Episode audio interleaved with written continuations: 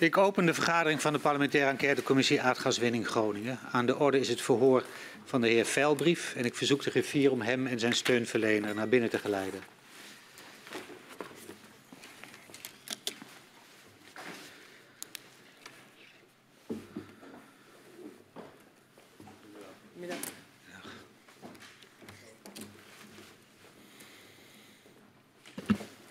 Dankjewel. Welkom, meneer Veilbrief. Geldt ook voor u, meneer Damen, hier bij de parlementaire enquêtecommissie aardgaswinning Groningen. 60 jaar aardgaswinning heeft Nederland veel gebracht, maar kent zeker voor gedupeerde schaduwkanten. Uh, deze schaduwkanten hebben ook uh, geleid tot het besluit om de aardgaswinning in Groningen te stoppen. We willen weten hoe de besluitvorming op cruciale momenten is verlopen. Hoe private en publieke partijen hebben samengewerkt bij de gaswinning. We onderzoeken de aardbevingen, de ontwikkeling van kennis daarover, de afhandeling van schade veroorzaakt door de bevingen en het proces van het versterken van gebouwen in Groningen. U bent op dit moment uh, staatssecretaris van Mijnbouw, verantwoordelijk voor dit dossier. Maar ook in het verleden heeft u een aantal rollen gespeeld waardoor u in aanraking bent geweest met het gasdossier. Om die reden uh, horen we u als getuige. U heeft ervoor gekozen om de eed af te leggen en daarmee de gehele waarheid en niets dan de waarheid te zullen zeggen. En om die reden verzoek ik u om even te gaan staan. En, ja, en mij na te zeggen, zo waarlijk helpen mij God almachtig. Zo waarlijk helpen mij God almachtig. Dan staat u onder ede en mag u weer plaatsnemen. Het voor met u wordt afgenomen door uh, mevrouw Kuik en mijzelf. En mogelijk dat mevrouw Katman ook nog enkele vragen heeft. Dan gaan we beginnen. Meneer Velbrief, in 2010 werd u directeur-generaal energievoorziening bij het ministerie van Economische Zaken. U raakte zo betrokken bij het gasgebouw en bij onder meer de vaststelling van het Groninger plafond. In dit verhoor zullen we daarmee beginnen. In de jaren daarna was u lange tijd tesourier-generaal van het ministerie van Financiën en werd u ook staatssecretaris van Financiën.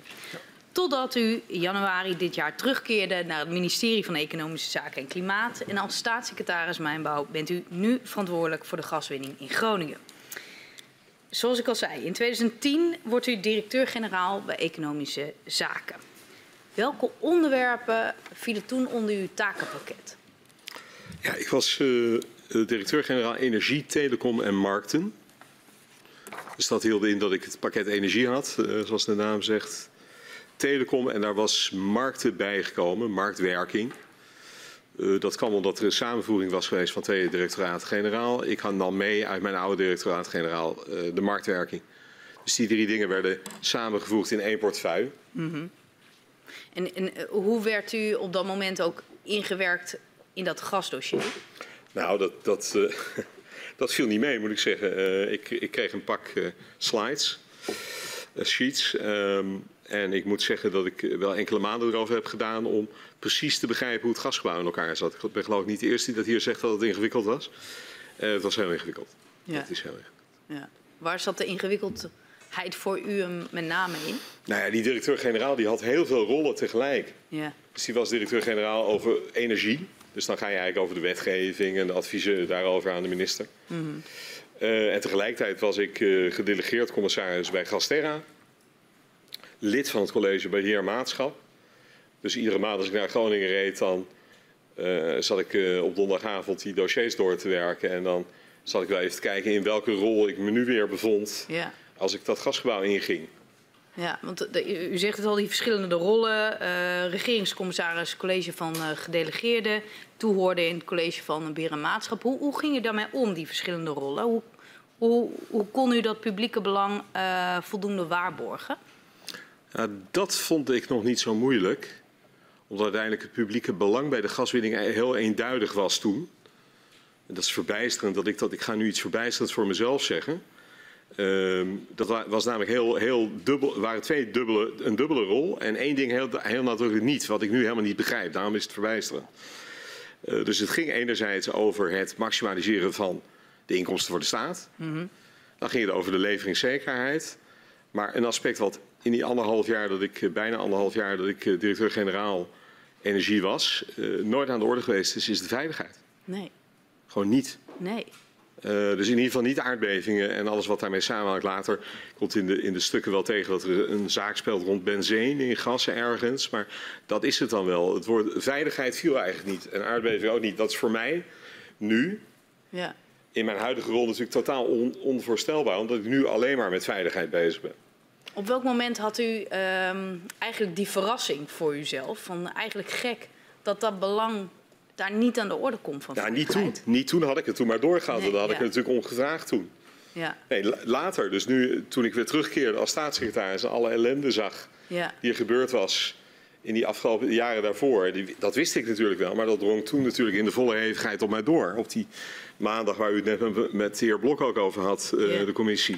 Die maandag dat ik dan staatssecretaris werd. Uh, toen had ik uh, twee fijne verrassingen, daar kan we straks nog wel over te spreken. Maar uh, toen dacht ik opeens van, nou ik zal niet de woorden gebruiken die in mijn hoofd opkomen, maar jeetje zeg, dit, dat valt niet mee. En dat viel, ik heb toen dus, toen nee. drong pas op me door, wat waren we daar eigenlijk monomaan bezig in dat gasgebouw. En hoe verklaart u dat, dat dat toen helemaal geen rol speelde? Ja, dat is een ontzettend goede vraag. Hier heb ik, dat is degene waar ik het meeste over na heb gedacht. Omdat ik dacht, hoe kan ik, dat nou, kan ik daar een rond verhaal over vertellen? En misschien is het ronde verhaal wel dat het lag aan de governance in het gasgebouw. Dus die governance in het gasgebouw was heel erg gericht op de twee belangen die ik net beschreef. Er zaten ook partijen die gericht waren op die belangen. Mm -hmm.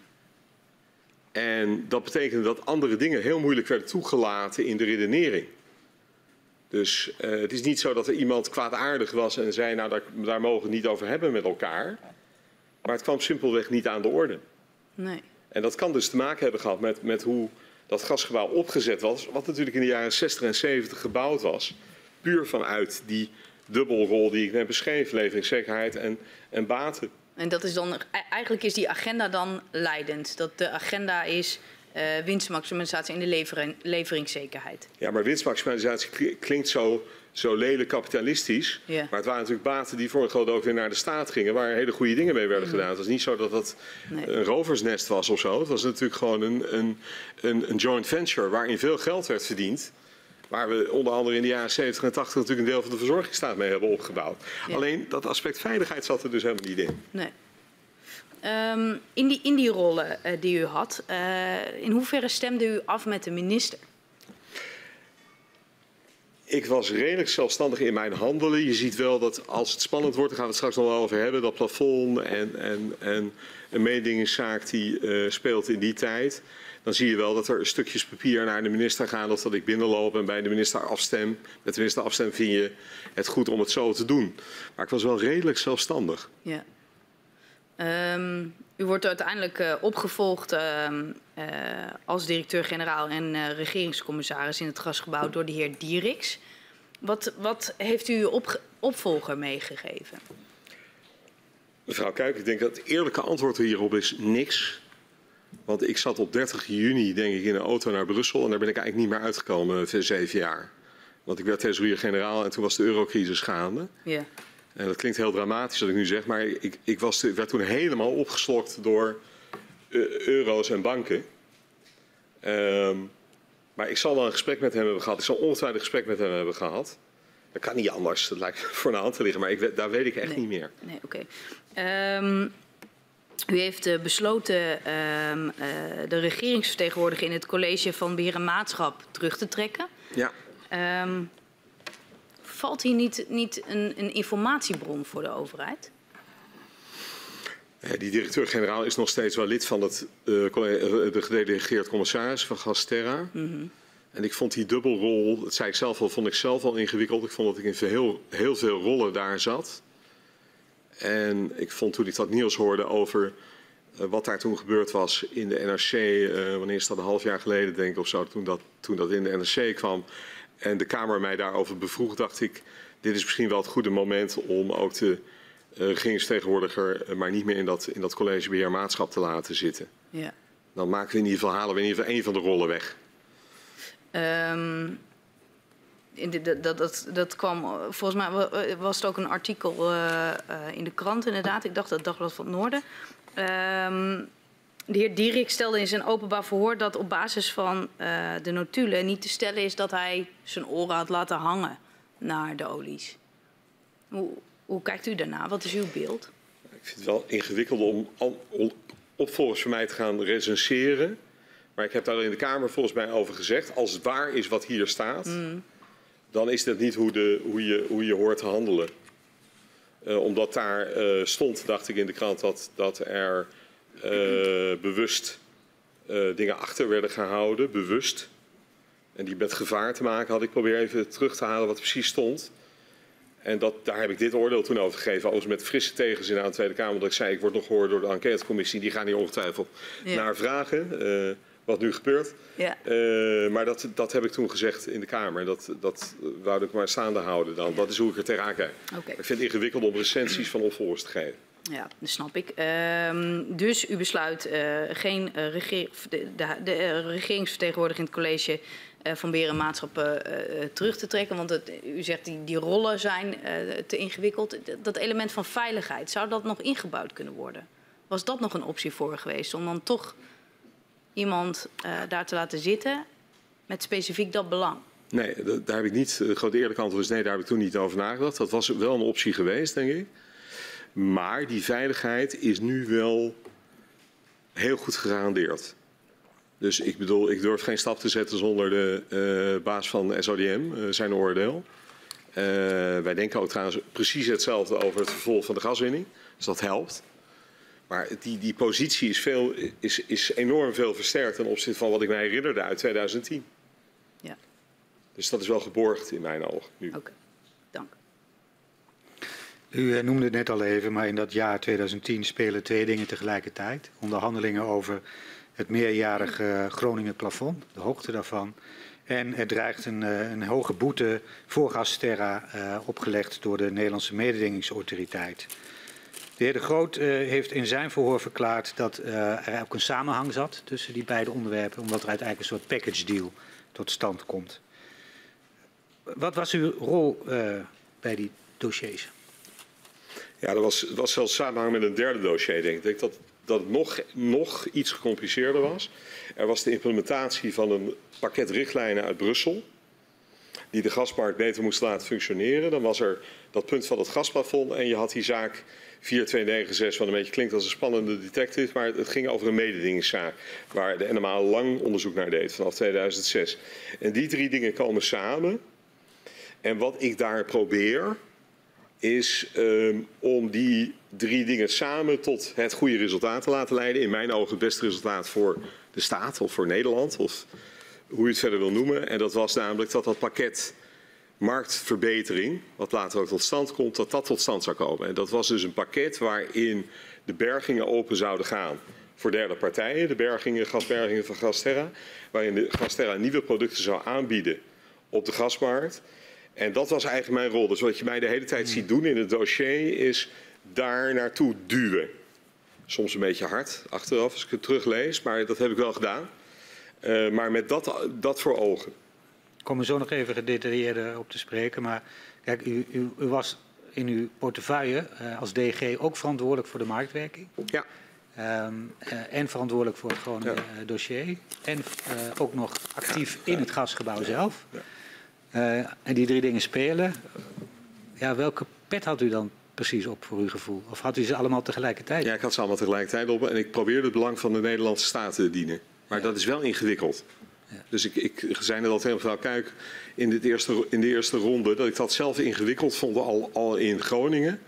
En daar kwam dus die mededinging bij. Tegelijkertijd was er natuurlijk gewoon een, een zelfstandige NMA die totaal zelfstandige beslissingen nam. Uh, alleen, je ziet natuurlijk in, in de loop van, als, als dat dossier zich verder ontwikkelt, zie je dat ik me steeds meer ermee ga bemoeien. Zeker als het in december uh, ontploft. En, en deze, deze afspraak niet tot stand lijkt, la, uh, lijkt te komen. Uh, dan uh, begin ik me er echt mee te bemoeien om te ja. proberen om toch die afspraak voor elkaar te krijgen. Ja, daar gaan we zo nog even. Ja, nee, sorry, maar, ja? ik, maar wat, is dan naar de intentie. Ja, dat, dat, dat snap ik. Maar wat is dan het belang van de staat dat u op dat moment voor ogen heeft? De, dat er meerdere belangen van de staat was dat markt, pakket. Daar was geen twijfel, in mijn ogen toen geen twijfel over mogelijk. Dus meer toegang tot de bergingen voor externe partijen. Minder dus monopoliegedrag daar van Gasterra, mogelijk monopoliegedrag.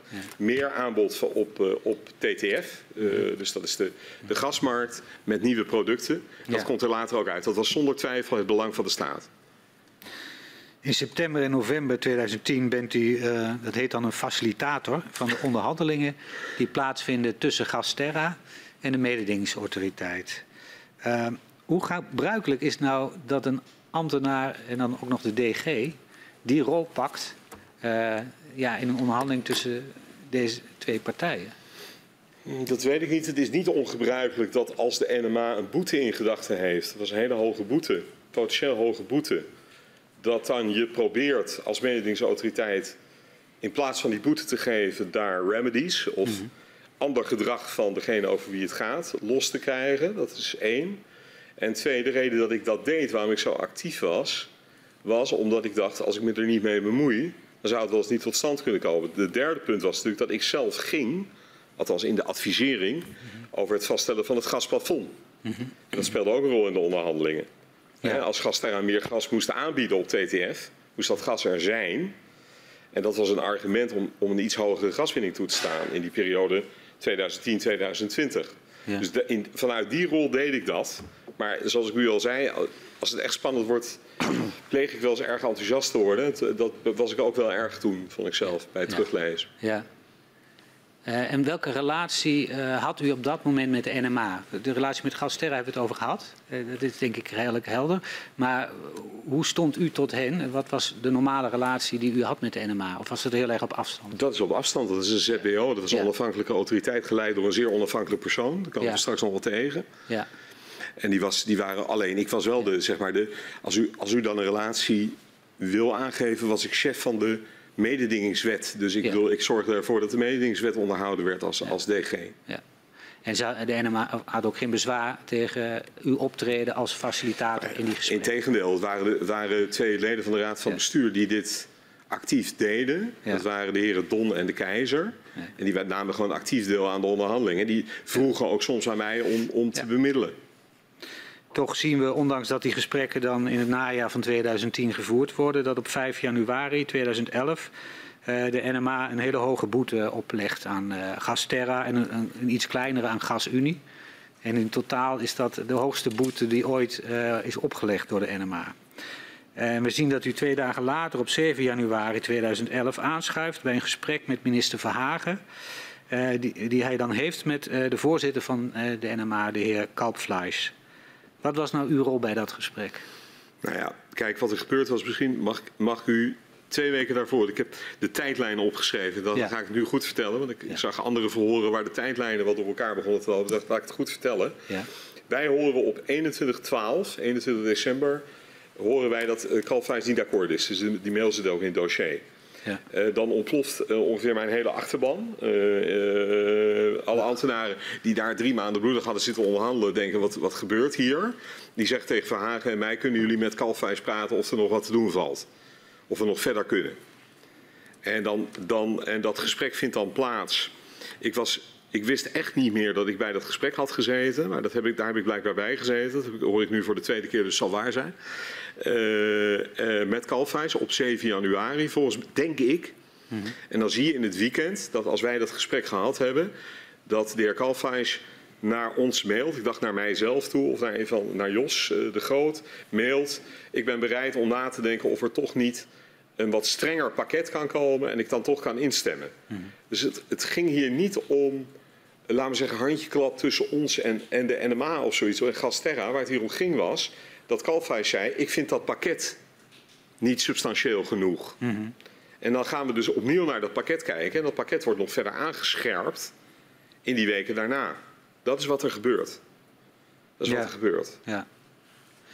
Kijk, eh, we weten, eh, dat is ook met het voor, bij het voor met de heer Verhagen langsgekomen. eh, we hebben een soort terugkoppeling gekregen van de heer Kalpfleisch naar zijn eh, medewerkers.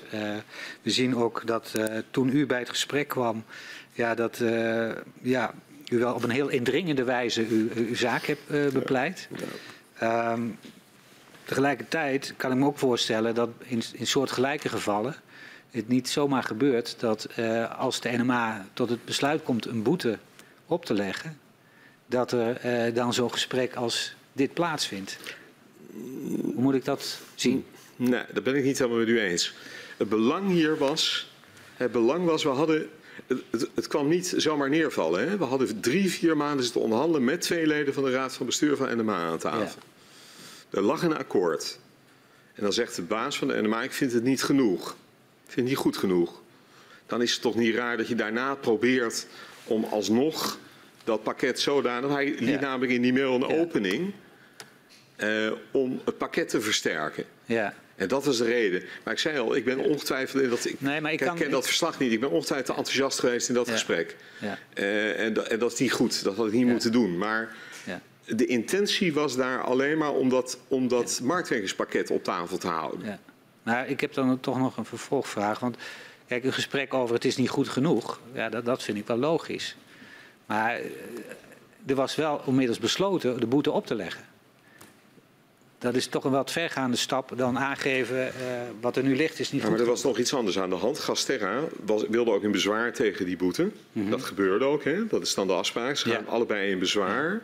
En dan wordt het hele, uh, de hele zaak wordt doorgelicht, doorgeduwd naar jullie. En dan wordt er gezegd, daar zit ook een logica in. Mm -hmm. Dan wordt er gezegd, oké okay, Gasterra laat dan maar zien dat je dat marktverdelingspakket ook echt gaat uitvoeren. Dat je echt die dingen doet. En dan kan eventueel die boete van tafel. En dat is weer niet zo heel raar. Want dat past weer in het beeld dat een mededingingsautoriteit onderhandelt mm -hmm. met een partij waar het om gaat. Om te kijken of een, er een betere, effectievere invulling van die boete is. Mm -hmm. De enige vraag is voor mijzelf, toen ik dit teruglas allemaal, dacht ik zelf, nou, daar ben je wel wat diep ingegaan, Veilbrief. Ja, dat vind ik ook wel. Mm. Maar het, het, het was puur bedoeld om dat marktverdelingspakket uh, het marktverbeteringspakket op tafel te houden. Dat was, de, dat was de, de, het doel van, de, van, van het geheel. En, en het risico dat uh, op reputatieschade voor alle betrokkenen, als het publiek zou worden, dat deze hoge boete zou worden opgelegd. Hoe, hoe woog dat? Ja, dat, zie je, dat speelt in het dossier een grote rol. Dat, dat zie je steeds genoemd worden. Uh, reputatieschade wordt het inderdaad genoemd. Ik noem het zelf ook volgens mij een paar keer. Maar, en dat was ook waar, want Gasterra is natuurlijk van, van zowel de Staten als de twee grote oliemaatschappijen, twee uh, Shell en Exxon. Dus dat was reputatieschade. Ik moet er overigens nog bij zeggen dat die mededingingszaak door Gasterra te vuur en te zwaard werd bestreden. Die waren het er echt niet mee eens. Dat en hebben ze ook hier verklaard. En je ziet ook stukken hier in, in ons eigen dossier van EZ. Mensen die uh, hierin gespecialiseerd zijn, die ook twijfel hebben hierbij. Maar goed, dat was weer mijn rol niet. Ik hoop ook dat ik dat nooit ergens doe. Van dat ik zeg dat ze geen, geen zaken, want dat, daar ga ik niet over. Dat is aan de mededingingsautoriteit. Mm. Mm. En u heeft net al wat gezegd over uw toon, zeg maar. Uh, in hoeverre had u toen ook al het gevoel, met de verschillende verantwoordelijkheden die ik heb, de verschillende petten die ik heb, ik ben ook de hoeder van de mededingingswet, kan dit wel? Nee. Dat had u niet? Nee, ik zei al, ik was erg enthousiast en zo, dat heb ik al vaker. Ja. Uh, uh, dus ik was hier erg enthousiast bezig. En ik vind nog steeds dat dit. Ik bedoel, ik vind zelf dat het kan. Mm. Maar de vraag is of. Uh, hè, bij, bij die gesprekken gaan zitten. Als ik dat nu, als ik dat. Ik ben nu 12 jaar ouder, zou ik denken, nou, doe dat maar niet. Dat maar niet. Maar het, het, was allemaal binnen de wet volgens mij. En allemaal netjes. Maar nou, had, mm. dat had ik nou beter niet kunnen doen, denk ik. Ja, ja. Maar ik was gewoon ook een beetje. Misschien klinkt dat door in het verslag. Ik was gewoon boos. Ja. Okay. Wat was drie maanden werk, ging daar een putje in. Ja. Toch komt het uiteindelijk tot stand, dat marktversterkingspakket. De boete is opgelegd op 5 januari, maar in juni wordt er ook een besluit gepubliceerd en dan blijkt dat de boete niet geïnd wordt. Maar de hoogte van de boete wordt dan ook niet gepubliceerd. Was dat nog iets wat ook door de overheid Nee. Had de overheid daar nog een rol in? Ik, ik weet niet of dit juni of juli is, maar ik ben dan aan het weggaan of, of ben al weg. Ik weet dit ook niet meer. Ik weet zelf wel dat, dat één ding wat mij, uh, misschien mag ik dit moment gelijk gebruiken om dat te zeggen. Wat mij enorm verbaasd heeft, is dat wij, wij um, hier de Kamer niet over geïnformeerd hebben op het moment dat het gebeurde. Ja. Dat is um, in, mijn, in mijn ogen nu onvoorstelbaar.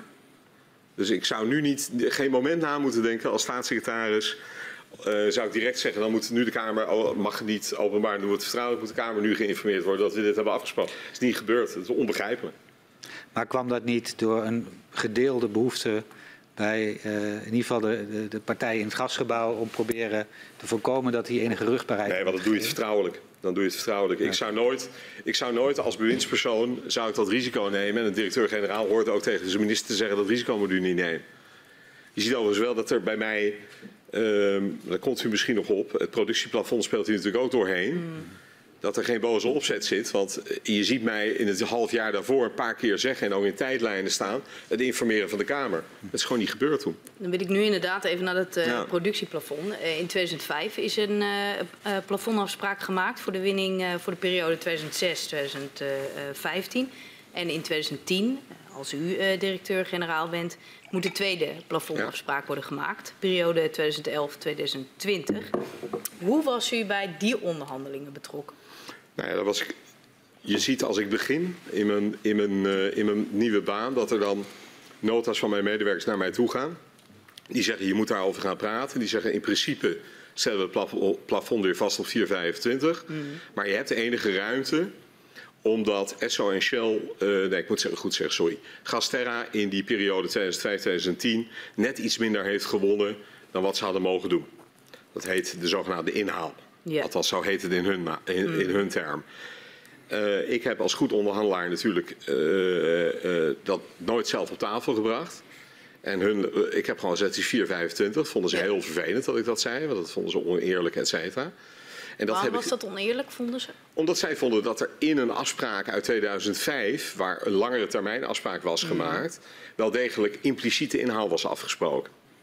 Maar daar kon je verschillend naar kijken. Ja. En je ziet dan dat, dat, dat ik moet gaan onderhandelen voor de minister over dat plafond. En dan gaat de keurige notitie naar de minister. Vindt u dat een goed idee? Eh, dan komt er terug van mevrouw Van der Hoeven, een heel precieze minister. Die zegt dat weet ik nog niet, want ik wil er nog heel precies over praten. En zo, zo ging dat. Zo ging Ja. dat. Dus daar is dan eh, verschil van inzicht over. Ehm, bij sommige politieke partijen lezen we bestaat de mening dat het wel een tandje minder kan met de verkoop van Nederlands gas en het plafond wel wat la- lager kan. Ehm, in hoeverre speelt Nou, dat, dat, Dat heb ik, dat argument heb ik wel gebruikt in de onderhandeling. Ik heb tegen de, de- tegen de olies toen wel gezegd van, nou ja, in de Kamer is er niet heel veel enthousiasme om weer hoger te gaan. Overigens, misschien in, de, in dit tijdsgevricht weer onvoorstelbaar, ook daar speelde veiligheid weer geen enkele rol. Dat ging alleen maar over leveringszekerheid, lange Ja. termijn. We moeten een beetje gas bewaren voor de toekomst. Dat was daar de redenering van de Kamer, niet? Dus ik heb daar nooit, eh, ben nooit visionairen tegengekomen die toen al zeiden dat moet je niet doen vanwege de veiligheid. nee, puur leveringszekerheid? Ja. U heeft al een aantal dingen aangestipt. Wat, wat was nou uw inzet bij die onderhandelingen? Nou, in die driehoek was de inzet. Kunnen we dat marktverbeteringspakket krijgen? Dan zijn we bereid om eventueel met de olie een klein beetje mee te bewegen op ietsje meer winnen. Dat ging over heel weinig, hè, over, over, over een lange periode. En als derde, misschien gaat dan die, die, die, die boete die als een soort damo, zwaard van Damocles er hing, ook van tafel af. Dat was Ja. de driehoek waarin we onderhandelden. Ja. En dan zegt eh, eh, de heer De Groot eh, in zijn verhoor ehm, eh, dat de NMA-zaak de aanleiding was om soepel om te gaan met dat recht van inhaal, waar u het net al over had. Ehm, was die NMA-zaak ook, ehm, zorgde die voor zo'n package deal, waar, waar dat recht van inhaal dan tot uiting kwam? Nou, eigenlijk niet, want zowel, je zou kunnen zeggen dat recht van inhaal was gunstig voor Gasterra. Ja, Het weggaan van de, eh, van de boete was ook gunstig voor Gasterra. En ook wel voor de aandeelhouders, ook voor de staat. Maar voor de staat was natuurlijk, ik kom weer terug, dat marktverbeteringspakket cruciaal. ja, Dus daar zat voor mij veel meer de onderhandelingschip. Datgene wat ik wilde bereiken. ja, Daarbij was het fijn als die boete van tafel ging. En daarbij was dat plafond geen dealbreaker of zoiets. nee. En dat was iets wat, wat de olies eh, nadrukkelijk inbrachten. Ja, ja, zeker. En die wilde hoger dan dat, herinner Ja. ik me. Ik weet niet meer wat. Maar uiteindelijk is er, dacht ik, in een, in een, eh, in een bijlage bij een jaarverslag bij een Kamerstuk eh, staat... Ik heb van de week na zitten kijken dat er uiteindelijk... dat we toen het plafond hebben afgesproken op 20 BCM extra over 10 jaar. Maar dan alsnog mijn vraag, want ik snap dat het niet een punt was wat u inbracht in de onderhandelingen. Hè, dat recht op, op inhaal, maar de andere kant wel. Is het dan uiteindelijk niet een package deal? Ja, dat was het. Ja. Oh nee, oh, Ja. sorry. Eh, maar u, u haalde de heer De Groot aan die zei, ruilde je de NMA tegen de inhaal? En zo was het niet. Het was nadrukkelijk die driehoek. Dat, vond, dat vind ik te digitaal. Eh, het was die driehoek Ja, en dat was een package deal. Zeker. Ja. Zeker was dat een package deal. Dat was de reden voor mijn eh, boosheid over het feit dat die eh, package deal werd, eh midscheeps werd getroffen door een torpedo in, eh, begin, vlak voor kerst. Ja. Ehm, u had het er net al over, die brief die niet naar de Kamer gaat. Ja. Ehm, want dit plafondbesluit wordt formeel ook gestuurd naar Gasterra en NAM, maar niet naar de Tweede Kamer. Nee. U gaf al aan, ik, ik, ik, ik weet niet waarom dat is gebeurd. He- Heeft u een verklaring? Kunt u iets bedenken waarom dat niet is gebeurd?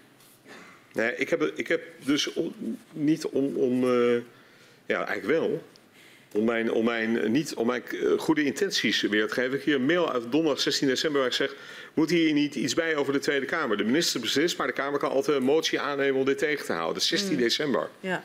Dus dat is vlak voordat we de uiteindelijke afspraak maken. Ja. Dus toen was ik blijkbaar nog van plan gewoon, gewoon om het aan de Kamer te melden. Ja. Dus ik, ik kan me geen reden voorstellen waarom wij dat niet hebben gemeld. Behalve gewoon dat we het stomweg. Het kan zijn. De meest logische uitleg is nu dat we hebben gedacht. We melden het allemaal in juni, juli. Als het geheel naar buiten komt. En dan melden we ook gelijk dat productieplafond. Maar toen is het ook niet gebeurd. Nee. Maar ja, ik, ik- goed. Ik, ik ben hier zelf ook net zo verbaasd over. Ik begrijp het niet. Nee. Ge- geen verklaring. in Ik vind het ook stom van Ja. mezelf. Ja, Ehm, ik, overigens is het, het is stom van mijzelf, eh, maar er liepen meer mensen om me heen. Het is natuurlijk de minister die het uiteindelijk meldt. Ik, moet, ik mag Ja. wel enige schuld op me nemen, maar ik had het moeten zeggen tegen hem. Maar ja. niet gebeurd. We zien uiteindelijk dat ehm, ehm, er in de jaarrapportage delfstoffen Ja. op pagina 22 ehm, wel wordt gecommuniceerd over het Groningen plafond. Ja, 20,7. Ja. Ja, dit is, Maar niet in een Kamerbrief. Dit, en dit, dit weet ik alleen maar omdat volgens mij in een eerder verhoor dit ding aangehaald is door de heer Van Hagen. Want ik wist Ja. dit ook niet. Nee. Dat is overigens niet raar, want toen was ik weg. Maar. In eh, 2011 eh, stapt u over naar het ministerie van Financiën om thesaurier-generaal te worden. En in die rol adviseert u de minister over publiek-private samenwerking. In hoeverre adviseerde u vanuit deze functie ook over de publiek-private samenwerking in het gasgebouw? nou, misschien formeel wel.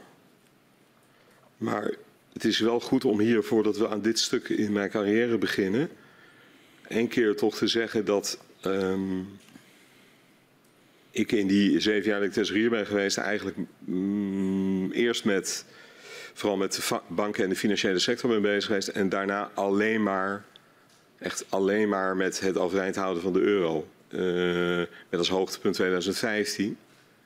En ik echt me niet bezig hield met andere dingen. Dus ik, ik hoorde wel eens, ik kreeg wel eens een rapport en ik zat bij bestuursraadvergaderingen waar andere dingen werden besproken. En ik had drie directeuren, of vier directeuren zelfs, waarvan er één zich bezig hield met wat u beschrijft. Eh, eh, maar ik was niet bezig met gas.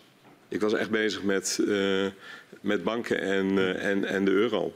Eigenlijk continu vanaf het moment. Ik, zat, ik heb vanmiddag zitten denken over hoe ik dat nou het beste kan illustreren. Nou, het beste illustratie is dat ik met de minister-president ergens in juli op een Europese raad ben geweest. De minister-president daar een persconferentie gaf waarvan een deel van de Kamer dacht dat hij een rekenfout had gemaakt van 50 miljard. En ik op 10 augustus, toen was ik zes weken thesaurier-generaal, in de Kamer zat om de Kamer te brieven. Midden in de vakantie over die rekenfout. Dus dat was ongeveer wat ik aan het doen was. Die vermeende rekenfout moet ik zeggen. Ja. Ehm, dus Ja, helder. U, dat heeft u helder uitgelegd. Ja. Tegelijkertijd eh, eh, weten anderen u nog wel te vinden, dus daar ga ik toch nog een paar vragen over stellen. ja, dat klopt. In, in, in juni 2015 kondigt minister Kamp eh, een onderzoek aan naar een benadering, een verandering in de benadering van de gaswinning. Eh, de belangrijkste suggestie eigenlijk is het veranderen van de volgorde in de levering van de markt eh, als het gaat om laagcalorisch gas. Voorheen was de verkoopstrategie alle stikstofconversie eruit, maximaal leveren op laagcalorisch gas. En er werd gekeken naar een scenario wat dat werd omgedraaid. Probeer zoveel mogelijk pseudo-Groningen gas te maken en de productie van laagkalorisch gas te verlagen. Uh, in hoeverre was het ministerie van Financiën, waar u dan ook natuurlijk werkzaam bent, uh, betrokken bij dit onderzoek of de discussie over wat ook wel de market reversal werd genoemd? Ik niet in ieder geval. Uh, misschien directeuren bij mij. En uh, de directeur misschien die zich bezig hield met, met uh, de deelnemingen. Dat zou kunnen. Ja. Maar ik niet. Nee. We zien namelijk wel dat op 11 september 2015 er een, een, mail wordt gestuurd ehm, door de heer Lankhorst. die dan CEO is van Gasterra. Waar ook verwezen wordt naar een gesprek dat hij met u had gehad over dit onderwerp. Waar hij ja, in zoveel woorden, ik parafraseer, zijn zorgen uitspreekt voor als we deze kant op gaan, dan zou dat wel eens enorme gevolgen kunnen hebben voor ja, heel veel van het nog te winnen gas, namelijk dat het in de grond zou blijven zitten. Ja, hij was niet de enige. Ja. Uh, want ik was ook gebeld, denk ik, gebeld door de heer Benschop. Die Klopt. ik kende omdat hij helemaal aan het eind van het, toen ik DG was, uh, de baas werd van Shell Nederland. Ja. En dus in het gasgebouw kwam. Uh, met dezelfde boodschap. En ik heb die boodschap heb ik uh, in ieder geval, dat kun je ook zien in het dossier, doorge, doorgekapeld, doorgegeven aan uh, Helmer Vossers, denk ik, mijn directeur deelnemingen. En ik denk dat ik er ongetwijfeld iets tegen minister Dijsselbloem over heb gezegd van ik ben gebeld. Ja. Maar veel verder dan dat ging het niet. Nee. Dat heb ik gezegd. Ja. Maar dat was, Noemt u nog eens de datum? Nou, het gesprek, eh, de mail van de heer Langkost was van 11 september, maar hij had daarvoor met u in de vakantie contact gehad. Ja. En oktober uh, is dat uh, gesprek met de heer Benschop ja. geweest. En daartussen is geloof ik ook nog contact geweest uh, door de heer Van Roost met u, ook nog in een gesprek. Ja, dat zou kunnen, want uh, dat, ik herinner me ook vaag zoiets. Maar eigenlijk was de boodschap steeds hetzelfde. Als je, want dat herinner ik me wel. Voor zover ik het allemaal nog begreep, want ik was er wel vier, vijf jaar uit. Maar was de boodschap, ja, als je deze strategie gaat volgen, dan zou er wel eens heel veel gas in de grond kunnen blijven. Dat is zonde voor Nederland. Ja. En ik zal het denk ik op die manier hebben doorgegeven aan zowel Vossers als aan Dijsselbloem. Ja. Maar ik heb maar, er verder niks mee gedaan. Maar dat zou ook betekenen in potentie een, een groot gat in de, in de rijksbegrotingen voor de toekomst. Ja. Maar u hebt daar geen actie op ondernomen nee. verder. Nee. Nee. nee. nee. dit was typisch. Uh, het ministerie van Financiën daar de thesaurier-generaal klinkt en is ook letterlijk de schatkistbewaarder. Maar het enige waar die echt niet over gaat is de schatkist. Dus de schatkist wordt bewaakt door de directeur-generaal Rijksbegroting. Die de uitgaven bewaakt aan de inkomstenkant door ja. directeur-generaal Fiscale Zaken. Wat ik deed was financiële stabiliteit. Ja. Euro, banken. Dus ik, ik gaf dit door en ben daarna uh, verder gegaan uh, naar een ander land waarschijnlijk. Dus uh, de partijen uit het gasgebouw waren bij u aan het verkeerde adres? Nou ja, niet aan, per se aan het Ik heb die gezegd, uh, schiet op met je praatjes of zo. Maar ik, ik heb er naar geluisterd en dat doorgegeven. En Ja. zei, nou, ik heb het gehoord. Ik geef het Ja. door. Punt. En u heeft ook niet uh, gevolgd wat er daarna Nee. is gebeurd? Nee. Ook niet dat die strategie toch is ingezet? Nee, nee, want dat, dat, daarom gaf ik u een korte schets van mijn eenzijdige leven in die periode. Ja, ja. Oké. Oké, okay. dan gaan we naar uh, 10 januari 2022. Ik dacht dat u er nooit zou komen. U, uh, u gaat zich opnieuw bezighouden met uh, het Groningse gasdossier. In ditmaal als staatssecretaris Mijnbouw in uh, het nieuwe kabinet Rutte 4. Door wie bent u voor het eerst uh, gepolst uh, voor deze functie? Door, ik denk door de partijleider van D66, mevrouw Kaag. Wat, wat, wat vond u van de functie? nee, ik, ik schiet direct. Het is een hele serieuze baan. Ik moet er eigenlijk niet bij lachen. Maar ik moet zo lachen omdat ik ontzettend gepest ben door mijn kinderen hiermee. Dat ik uh, staatssecretaris Mijnbouw werd. Die hebben me een mijnbouwhelm en een pikhouwel gegeven, zogenaamd. En uh, omdat ze zeiden, ja, mijnbouw, mijnbouw, waar gaat dat eigenlijk over? Uh, en uh, toen mevrouw Kaag dat aan mij vroeg, dacht ik ook, wat, wat wil ze eigenlijk van me, wat ik ga doen? Ja. Maar het was gewoon staatssecretaris op EZ mm. met als belangrijkste onderwerp Groningen. Dat, ja. dat, was, uh, dat heeft ze wel verteld hoor. Ja, heeft ze wel verteld. En u wist daarvoor al, dat is een behoorlijk dossier. Ja, maar ik heb het toch nog onderschat. Als ik heel eerlijk ben. Nu wordt het serieuzer. Ja. Ik heb het toch nog onderschat. Dus ik heb, ik heb ja gezegd. Uh, uh, maar het is, uh, en het is zeer eervol, maar heel zwaar, vind ik het zelf, deze, deze baan. Zwaarder dan wat ik eerder heb gedaan. Ja, ja. Ik zal het straks wel uitleggen. Ik wil het ook wel nu doen, maar ik zal proberen uit te leggen waarom ik het zo zwaar vind. Maar ehm, zo ging dat dus. Dat was denk ik ergens eind vorig jaar dat ze dat aan mij vroeg. Um, werd er toen tegen u gezegd wat nou precies uw opdracht, uw uitdaging was in deze portefeuille? Jawel, jawel. En ik had natuurlijk het coalitieakkoord. Ik had zelf mee onderhandeld aan de financiële tafel. Dus ik wist al ongeveer wat er in het coalitieakkoord stond. Hmm. En ik wist ook dat de formerende partijen afgereisd waren naar Groningen om daar, ik dacht in het provinciehuis, met een aantal mensen te praten. Ja. Maar de, um, laten we zeggen, de, de zwaarte en de, en, de, en de diepgang van het dossier is, zijn gewoon groter dan ik toen dacht. Ik ben maar gewoon even, ik hoor je hier, ik spreek onder Ede, dus ik moet de waarheid vertellen. Dit is de waarheid. Ik, het, het, het, is, uh, dus, en dat werd mij heel snel, op 10 januari werd dat mij heel snel duidelijk. Uh, nadat er uh, nou, eerst de, de, winningsbeslissing over de gas en daarna die verschrikkelijke rijen bij, dat, bij die gemeentehuizen. Toen dacht ik, oh, oeps. Ja. ja. U, zei al, u gaf net al aan, het was toch veel zwaarder dan ik, dan ik toen eigenlijk um, scherp had. Kunt u dat toch nu al um, inkleuringen geven? Ja, dat heeft, ja, dat heeft echt puur te maken met um, uh, praten met uh, mensen die het treft. Dus ik, ik ga maar het gesprek vertellen wat me hier het meeste bijblijft. Hij is ook vrij recent. Het is een gesprek wat ik had met drie aardbevingscoaches, denk ik, in het gebied. Een geestelijk verzorger en een mevrouw die getroffen was door, uh, ik dacht eigenlijk heel lang, schade- en versterkingsproblemen. En dat gesprek, daar in die, dat gesprek, daar begon die mevrouw heel strijdvaardig, die dus getroffen was door die problemen. En in dat gesprek heeft die mevrouw daarna drie kwartier zitten huilen.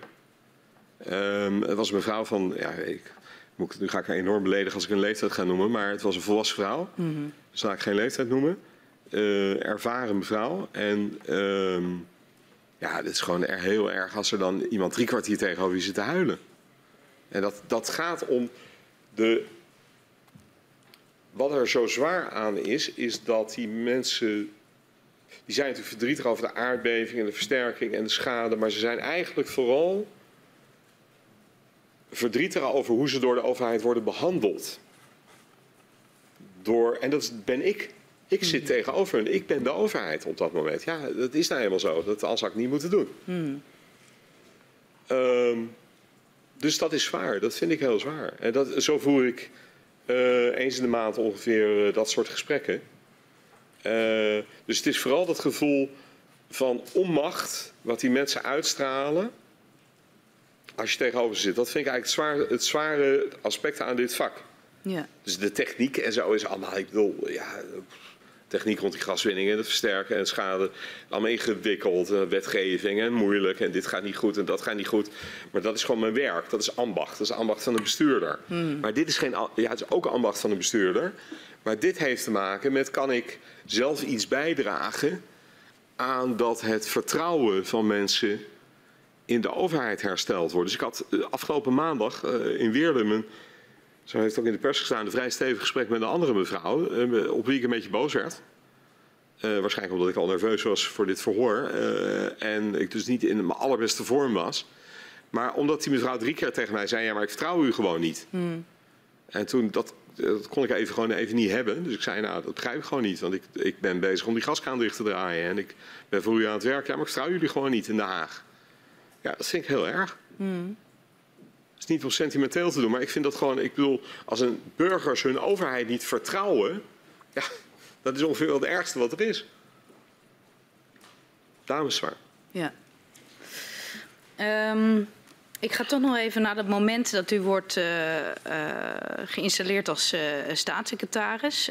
Um, krijgt u dan van de minister-president nog een bepaalde opdracht mee? Nee, ik heb een gesprek gehad met de formateur, uh, toen nog Rutte. En daar hebben we het wel gehad over mijn portefeuille, maar uh, niet een specifieke opdracht. Nee. nee. Dat was ergens in de, in de week daarvoor, hè, denk ik, de vijf ja. of de zesde of zo, in de eerste januari week. Ja.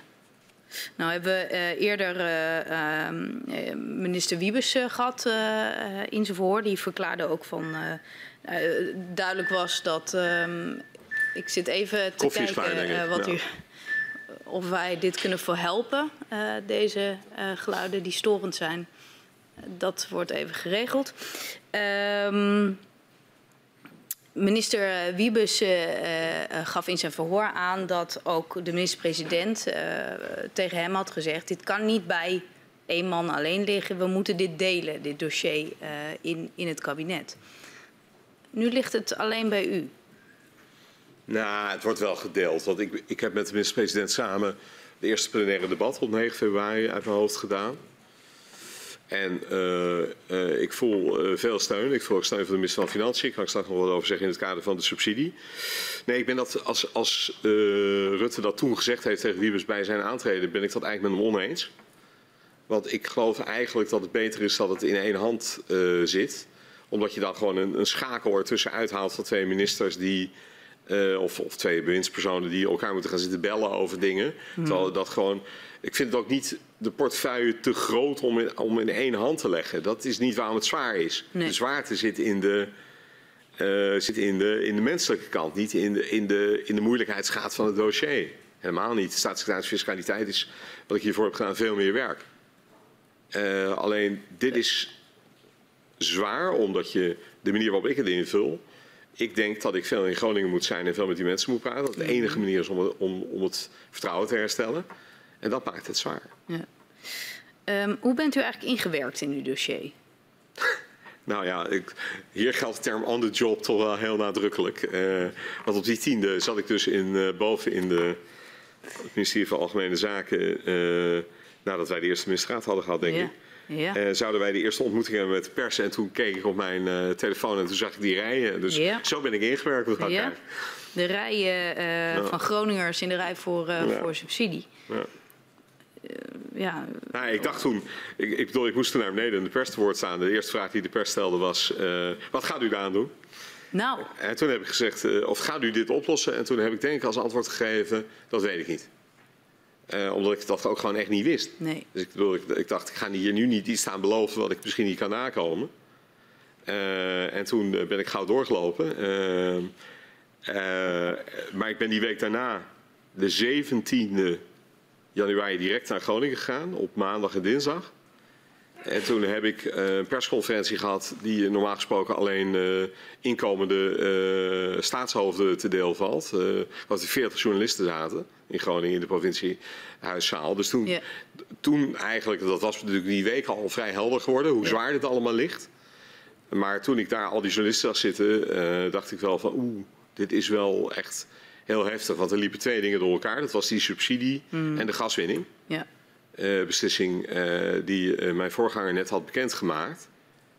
En ehm, ja, met die twee dingen moest ik natuurlijk direct die eerste week aan de slag gaan. U vroeg eigenlijk een lang antwoord op de vraag hoe ben u ingewerkt aan de job. Nou, dus ja. met die twee dossiers ja. in de hand was ik, was ik heel snel ingewerkt in de... Hoe, want hoe, hoe, vier dagen nadat u bent geïnstalleerd, stuurt u ook een brief naar de Kamer... waarin u aankondigt 250 miljoen extra uit te trekken voor die subsidieregeling. Ja. Hoe is dat gelukt in vier dagen? Nou ja, er was geen keus. In mijn oog. Dus er was een subsidieregeling gemaakt, blijkbaar met als gedachte... de helft van de mensen komt niet... Of uh, ze vragen maar de helft. Uh, ik dacht, nou ja, ik keek naar die regeling. Ik dacht, nou ja, als ik in dat postcodegebied woon, dan zou ik ook de subsidie aanvragen. Dus uh, je hoeft er niet heel lang doorgeleerd te hebben om dat te zien. Nee. Dus ik dacht, nou ja, dit gaat dan de dubbele kosten. Dat waren voor het dubbele aantal mensen. En toen heb ik mevrouw Kaag gebeld en gevraagd of geld wat uh, op de zogenaamde aanvullende post, dat is een soort reservepotje wat op begrotingen staat, ja. die stond er ook bij mij of ik daar 250 miljoen voor deze regeling voor mocht gebruiken. Ja. En daar zei, op zij zei ja. Heeft u gekeken hoe dit nou is ontstaan? Nou, ik, ik, ik heb. Uh, ja. ja. Nou ja. Ik heb me maar niet zo erg bezig gehouden met de vraag. Wie heeft hier. Ik vind altijd de vraag. hoe dan is niet zo heel interessant. Maar eh, ik kwam wel allerlei mensen tegen die, die zeiden... ja, dat wist ik al dat dat te weinig geld zou zijn. Ja. Toen dacht ik, ja, dat, dank daarvoor. Maar, Ehm, hoe werd er gereageerd verder door het kabinet op dat verzoek? Was dat... eh, Nee, mevrouw Kaag reageerde daar positief op. Ja. Eh, die had ik duidelijk gemaakt wat de urgentie was. En ik denk dat ik toen vrijdag in het kabinet gelijk gezegd heb... eh, dat is vrijdag de 10e, 11, 12, 14e of zo... eh, gezegd heb van we gaan... eh, ik heb met de minister van Financiën afgesproken en dat was prima. ja. Daar was het En- en- iedereen en- het mee eens. En dan toch de vraag, waarom, konden, waarom kon die budgetaanpassing nu wel en daarvoor niet? Nou, het ligt niet aan mij. Ik denk dat het aan de rijen lag. Ik bedoel, Ja. Iedereen zag natuurlijk dat het zo niet kon. Ja. Stonden mensen in de, in de kou. Het was verschrikkelijk. Eh, mensen die heel lang in de wachtrij eh, op een computer hadden gestaan... en dan eindelijk bovenaan waren en weer naar beneden werden gegooid. Eh, het, het, het, moesten eerst, het tartte iedere beschrijving, dit. ja, we moesten eerst met, een, met de neus op de feiten worden gedrukt voordat nee. er beweging kwam. Nou ja, blijkbaar ja. Blijkbaar. Ik ben die, die maandag daarna ben ik... In dat eerste bezoek dacht ik, ik ben niet helemaal zeker... maar al ook langs geweest bij de uitvoerder, die eh, SNN, Samenwerkingsverband Noord-Nederland. Heb ik met de mevrouw gesproken die daar directeur is. En ook met haar afgesproken hoe we dit in de toekomst zouden gaan voorkomen. Dit, Ja. dit eh, festijn. En wat was nou de invloed van de samenloop tussen de lange rijen en het besluit dat eh, minister Blok, die we hebben net eh, gehoord hebben, had genomen om eh, vanwege tegenvallers, stikstoffabriek, een tegenvaller in Duitsland, het aantal te winnen BCM's eh, omhoog had gedaan? Wat was daar de invloed van, die samenloop? Ja, bedoelde u? De dossiers werden urgenter doordat ze tegelijk Ja? optraden? Ja, het Ja. antwoord is ja. Dat gebeurde natuurlijk. Want die twee werden aan elkaar geknoopt. En er was eh, op eh, zaterdag toen een fakkeltocht in Groningen. En daar werden die twee dingen natuurlijk aan elkaar geknoopt. Ja, Van ze gaan echt, ze gaan nog meer gas winnen. En dan doen ze dit ook nog. ja, Dus er was, een enorm, er was een enorme samenloop in die, in die, in die voor mijn gevoel. Ja. Dat klopt. Ehm, ook nog iets anders eh, speelde vrij snel na uw aantreden. Eh, het speelde al wat langer, maar het speelde ook op. En dat was eh, het geschil tussen NAM en het ministerie over de afrekening van de kosten. Zowel als het gaat om schade als versterken. NAM kondigt namelijk in januari aan om ook een arbitrage te willen starten. Hoe bent u met die aankondiging omgegaan? Ik was razend, ben ik eigenlijk nog steeds. Ik vind het echt. Ehm, weet u, eh, je kunt allerlei eh, juridische argumenten gebruiken. En het- ze gaan, zijn ongetwijfeld ook in de verhoren hier gebruikt. Maar de kern van de zaken is, volgens mij, ik zag net een heel klein stukje van het verhoor van, eh, van eh, mijn voorganger, die het volgens mij heel goed onder woorden bracht. Eh, de NAM als operator en ook de NAM en de staat samen als degene die er plezier van hadden, hebben uiteindelijk veroorzaakt wat er in Groningen gebeurd is. Linksom of rechtsom. Ehm, dus ik vind dat gewoon niet passend. Dat heb ik ook al een aantal keer in debatten gezegd, dat er dan allerlei arbitragezaken worden begonnen. Ik vind gewoon dat ze moeten betalen. De heer Atema, die vanochtend hier was, die verklaarde dat er ja, vanuit zijn perspectief een verschil is tussen het geschil over de facturen die niet betaald worden eh, en de arbitrage die eh, eh, is gestart. Hoe, hoe ziet u dat? Zit daar een samenhang tussen? vind ik heel ingewikkeld. Welke arbitrage doelt hij dan precies op? Deze arbitrage. Deze arbitrage. Ja. Nou, ik, ik, ik beschouw het, ik vind het toch allemaal een beetje meer van hetzelfde. Eh, ehm, er worden kosten gemaakt voor schade en versterken. Eh, die kosten die, eh, zijn veroorzaakt door de twee partijen die verantwoordelijk waren, namelijk de NAM enerzijds, waarachter de twee aandeelhouders en, en de staat, die er plezier van hebben gehad. En die twee staan gewoon samen aan de lat om dit ook financieel te dragen. Punt. Dat vind ik eigenlijk. En alle redeneringen die er zijn over ja, maar deze schade hangt direct samen met aardbevingen en die niet. Daar denk ik altijd van, van nou ja, dan moet je even een middagje met mij in Loppersum komen zitten. Want dan merk je wel dat die schades, die zijn natuurlijk heel erg in elkaar verweven. Dus die hele immateriële schade, mentale schade, eh, is allemaal...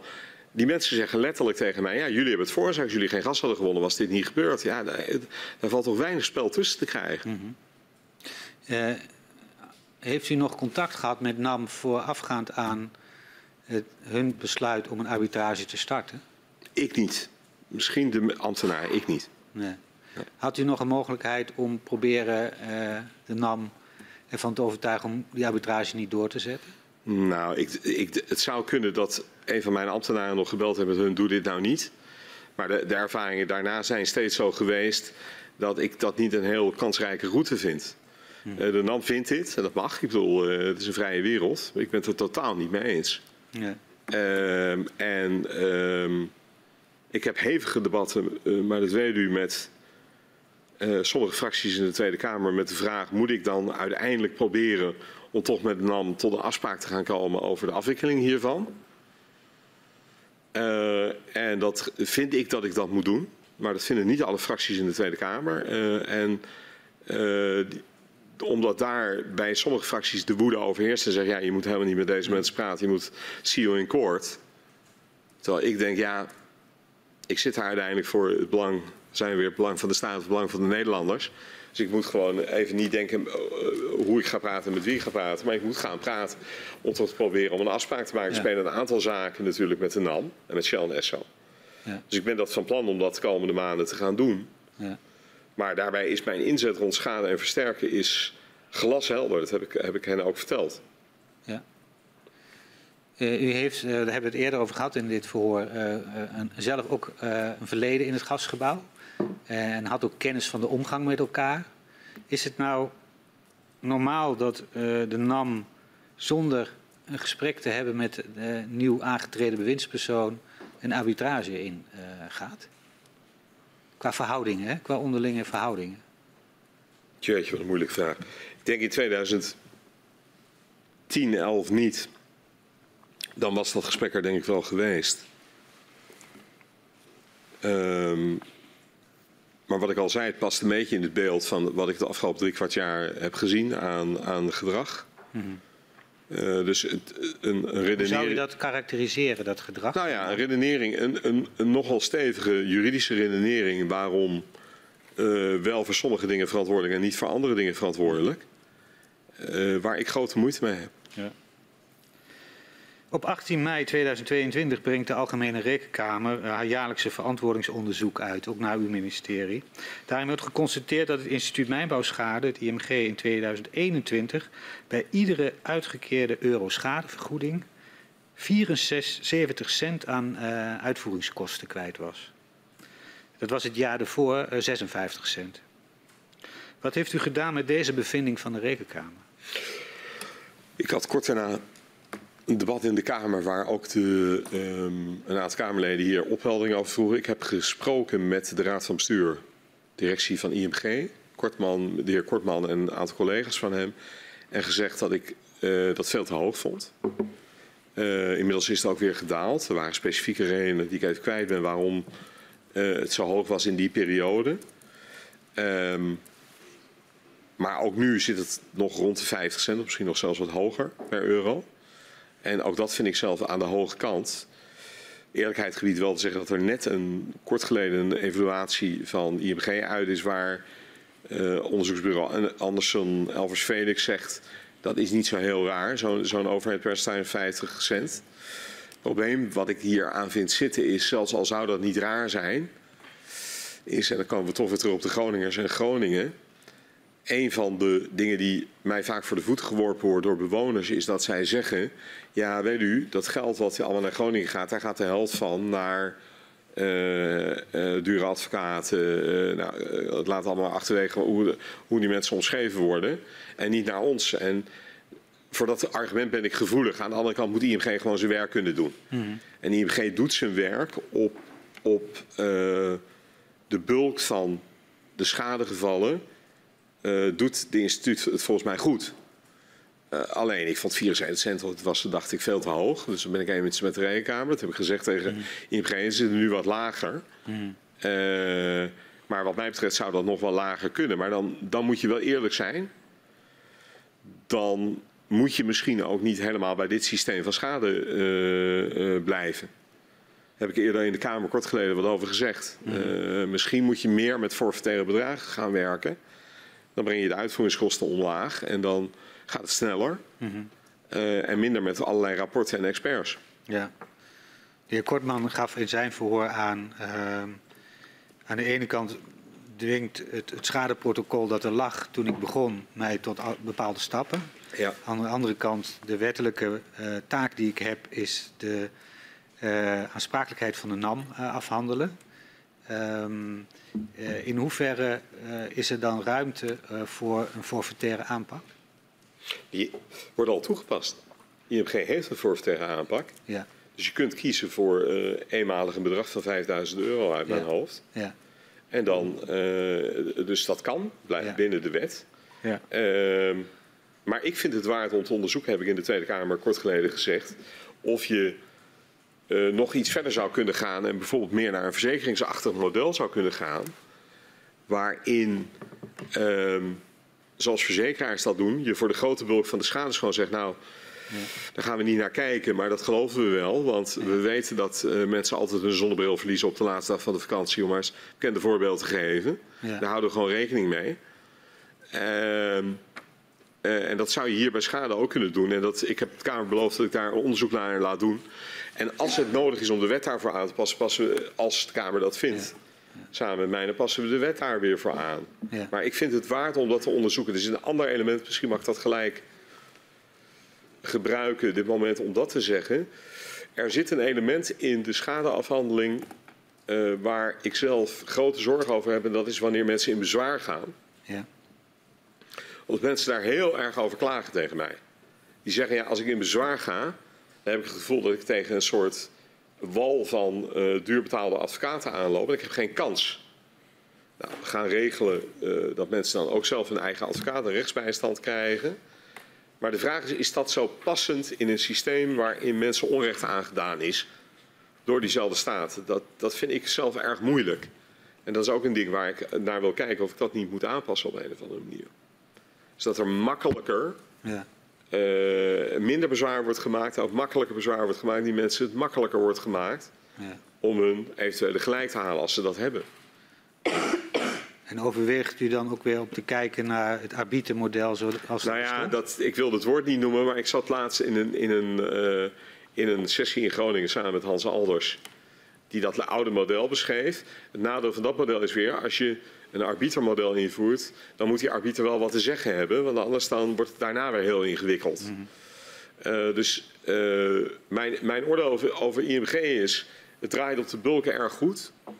Maar aan de randen, dus de twee dingen die ik net beschreef, de uitvoeringskosten en anderzijds de moeilijkere gevallen, vind ik dat, het, eh, dat daar wat aan moet gebeuren. Ik heb ook, maar misschien komt u daar zo meteen nog op, wat opvattingen over hoe men met morgen omgaat.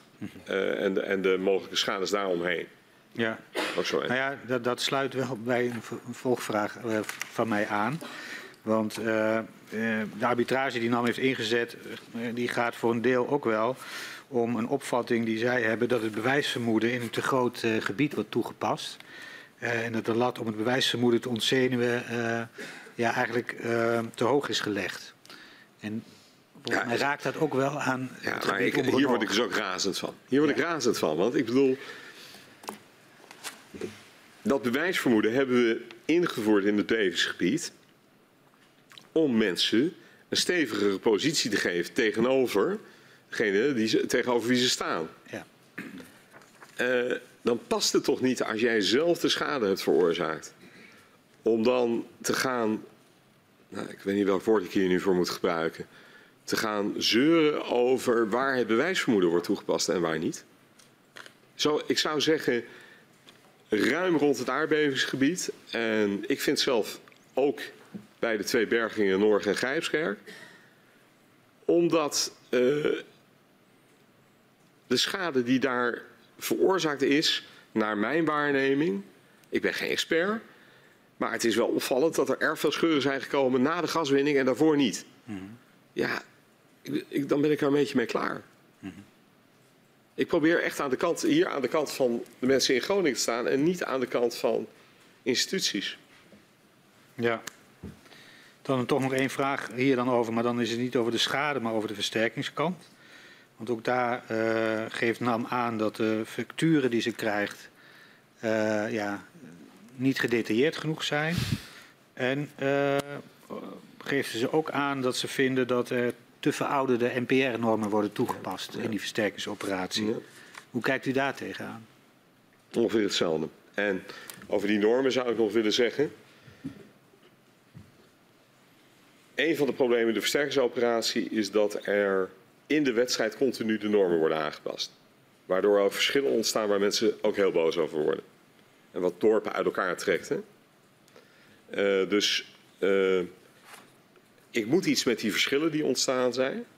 En het kan best zijn dat ik uiteindelijk, om die verschillen zo effectief mogelijk te bestrijden, soms een ruimere norm ga- wil gaan toepassen dan ik nu doe.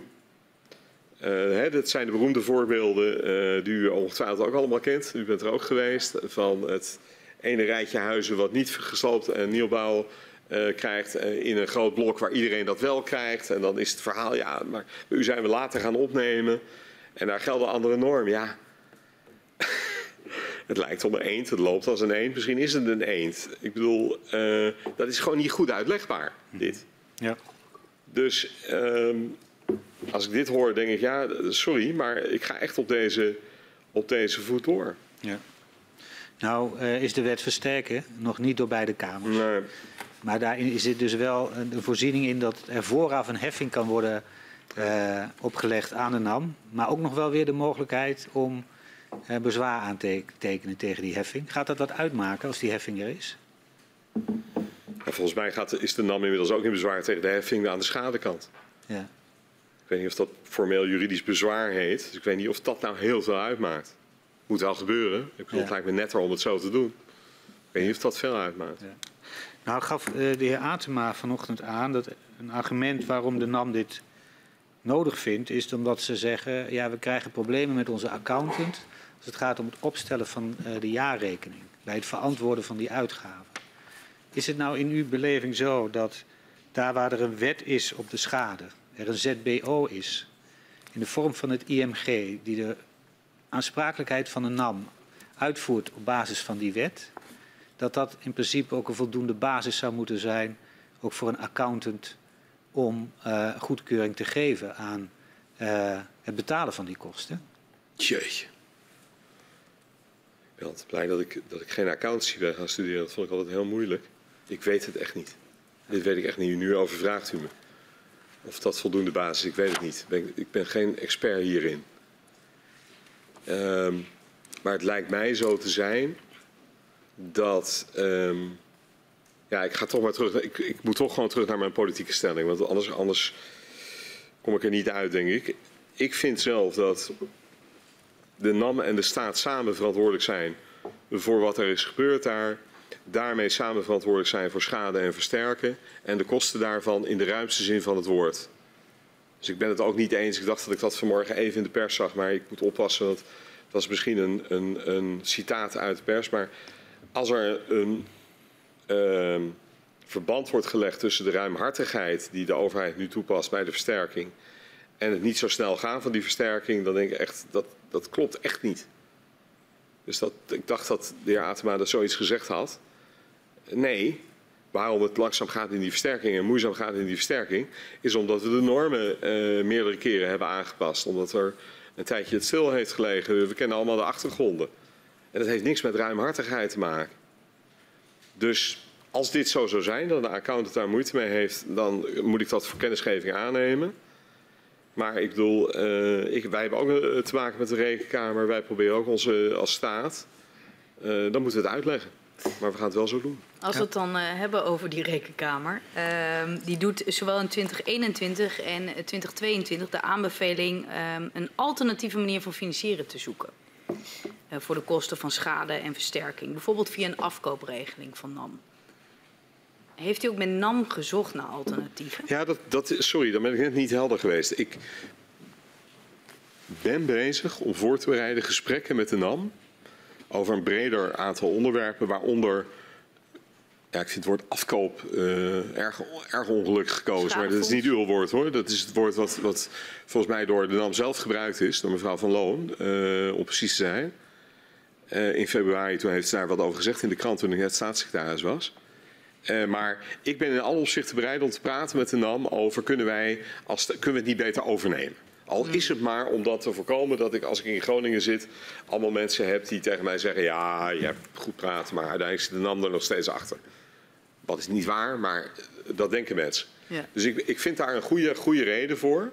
Maar ik ga dat echt alleen maar doen als ik zeker weet dat ik de kosten eh, dat ik dat op een, op een behoorlijke manier vergoed krijg Ja. als staat. En dat is nogal moeilijk, want je weet niet hoe lang dit doorgaat. Dus dit is een, eh, het zijn geen eenvoudige onderhandelingen. Dus is het eerst afwachten totdat die arbitrage klaar is? Of hoe moet ik dat zien? Hoe zien die verhoudingen eruit? Nee, nee, je kunt best dit gesprek voeren. Terwijl er, ik, ik bedoel, ik zou het erg waarderen als, als ik ga praten met de NAM. Ze even zouden zeggen, nou dan houden we nu even op met procederen. Maar goed, eh, aan de NAM zelf.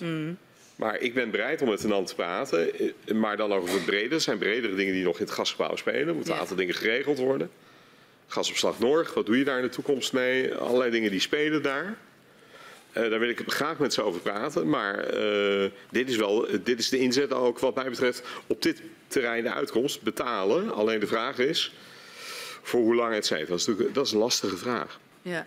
En in hoeverre, u noemde al een van de aandeelhouders. Welke rol spelen de aandeelhouders hierin? Nou, die zijn cruciaal. Ja. Het gaat om die twee aandeelhouders hier. Die, zijn, die zijn, eh, hebben samen dat bedrijf. En welke rol spelen ze hierin?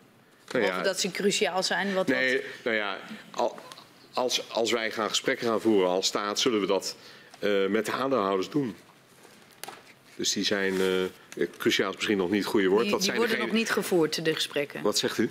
Die gesprekken worden nog niet gevoerd. Er zijn door mij, een van mijn ambtenaren, verkennende gesprekken gevoerd met de twee aandeelhouders en met de NAM of dit een route zou kunnen zijn.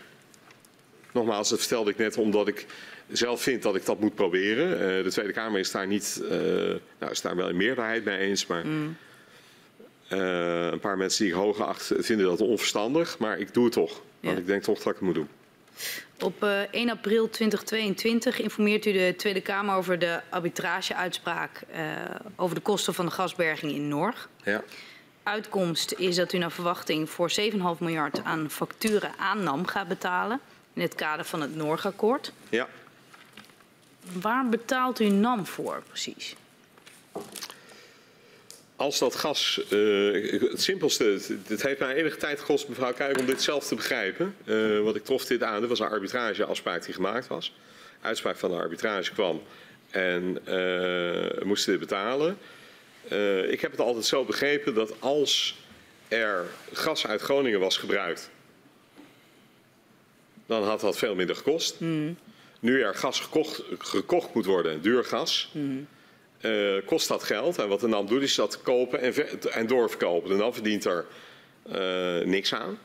Dat gaat door het gasgebouw heen, zoals dat in technische termen heet. Ze verdienen er niks aan. Dus we geven een bedrag en dat bedrag komt ook weer terug.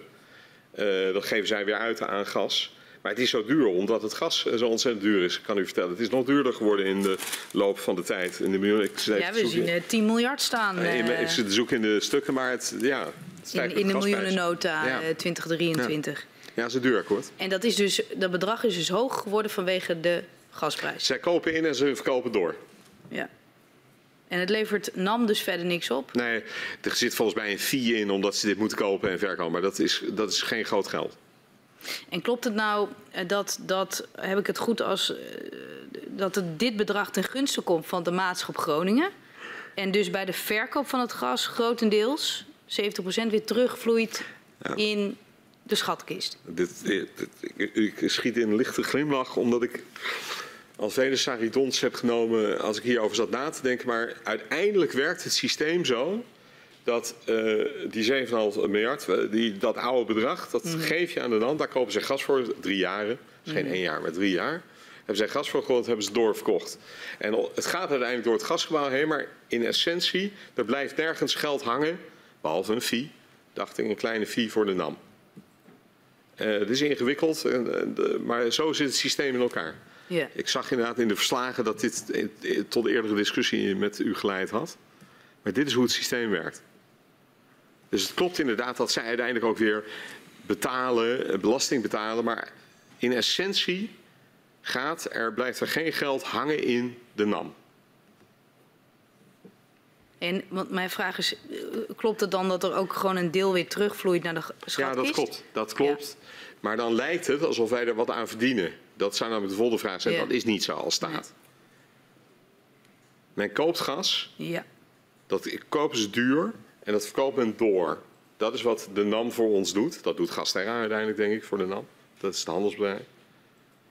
en speelt die, die onvoorzien hoge, ehm, dat onvoorzien hoge vergoedingsbedrag nog een rol in de gesprekken die u voert met de oliemaatschappijen? Nee, eh, deze arbitrage trof ik aan. Ja. En eh, ik was, ook hier werd ik niet heel vrolijk van, gegeven de omvang van het bedrag. Eh, maar dit, dit, eh, deze was wel een beetje ingecalculeerd, eh, gelukkig. Niet met deze omvang, maar hij was wel ingecalculeerd als een los. Een verlies. Ehm, in de Kamerbrief van 29 juni 2022 schrijft u dat u met de oliemaatschappij probeert te komen tot finale afspraken over het akkoord op hoofdlijnen. Wat kunt u zeggen over de stand van zaken? Nou, dat is weer diezelfde ronde. Eh, we komen steeds op hetzelfde terug. Ja. Daar hebben verkennende gesprekken plaatsgevonden, maar die zijn nog niet begonnen op mijn niveau. Nee, hebben oké, ambtelijke dat is, dit is daar onderdeel van. Dat is weer onderdeel daarvan. Ja, ja. Oké. Eh, dus daar kunt u eh, op dit moment nog niet, niet, niet zoveel eh, over zeggen. Ehm, is er eigenlijk een totaalakkoord denkbaar waarin alle bestaande claims en onzekerheden tussen de staat, Shell en Exxon worden meegenomen? Ja. Het korte antwoord is ja. Ik wil iets langer maken. Eh, Ja. ja, maar heel ingewikkeld. En dat hangt met name samen dat er een aantal dingen in zitten die onvoorzien zijn. Dus hoe lang gaan de kosten van schade en versterkers, waar we het net over hadden, nog door? Eh, is een onderdeel van dat akkoord. Wat gaat er precies gebeuren met gasopslag Noord, zei ik net al.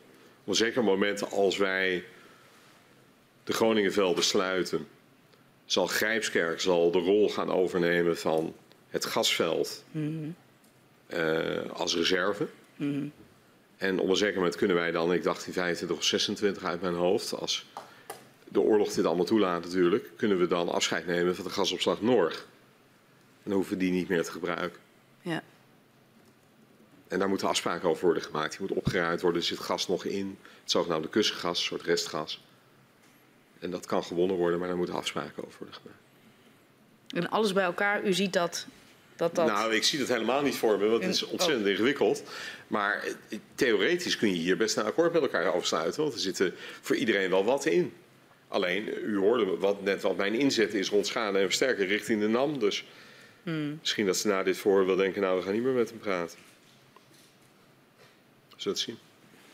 Ik wil nog even iets verduidelijking hebben over eh, de arbitrageuitkomst. Eh, want is het nou zo dat die 7,5 miljard, inmiddels 10 miljard, ook nog weer in de, eh, met de actuele marktprijs kan meebewegen? Stel, de oorlog wordt beëindigd, eh, de gasprijs daalt, daalt het bedrag dan ook weer?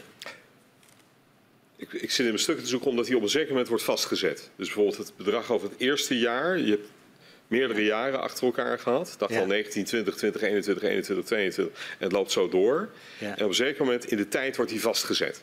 Dus de antwoord op de vraag, ik weet alleen niet precies uit mijn hoofd nu wanneer. Ja. Maar op een zeker moment, als de gasprijs daalt, kan die, ook, kan die theoretisch ook weer dalen tot het moment dat hij wordt vastgezet. Oké. Ja, zo zit het. En wij komen ook in de stukken een bedrag van 3 miljard tegen dat dan bij de aandeelhouders van NAM terechtkomt. Maar als ik u goed begrijp, is dat Nee. niet het fee. Eh, want ze maken ook kosten voor de inkoop van het gas. Ja, dus eh 3 miljard herken ik niet. Nee. Er zit, in, er zit een klein, veel kleiner bedrag in als een soort fee om het werk te doen. Een beloning voor het werk wat ze doen. Ja. Maar er blijft niet een deel van de hoofdsom hangen in het gasgebouw of bij NAM. Nee. Oké, helder. Eh, we zijn ruim vijf kwartier bezig. Het lijkt me goed om even te pauzeren. Prima. Dan gaan we daarna verder. Ik verzoek u, of de griffier, verzoek ik om u en uw steunverlener even naar buiten te leiden.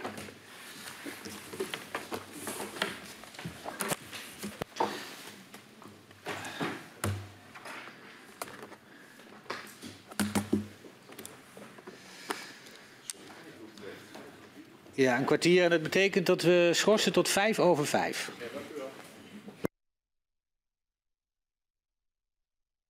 Ik schors nu.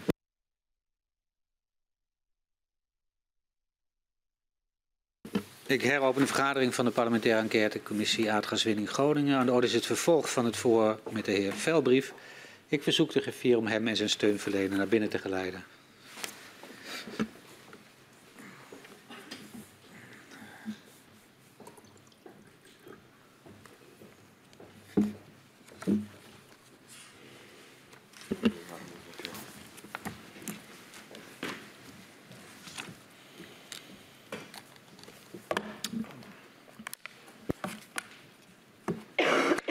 We gaan weer verder.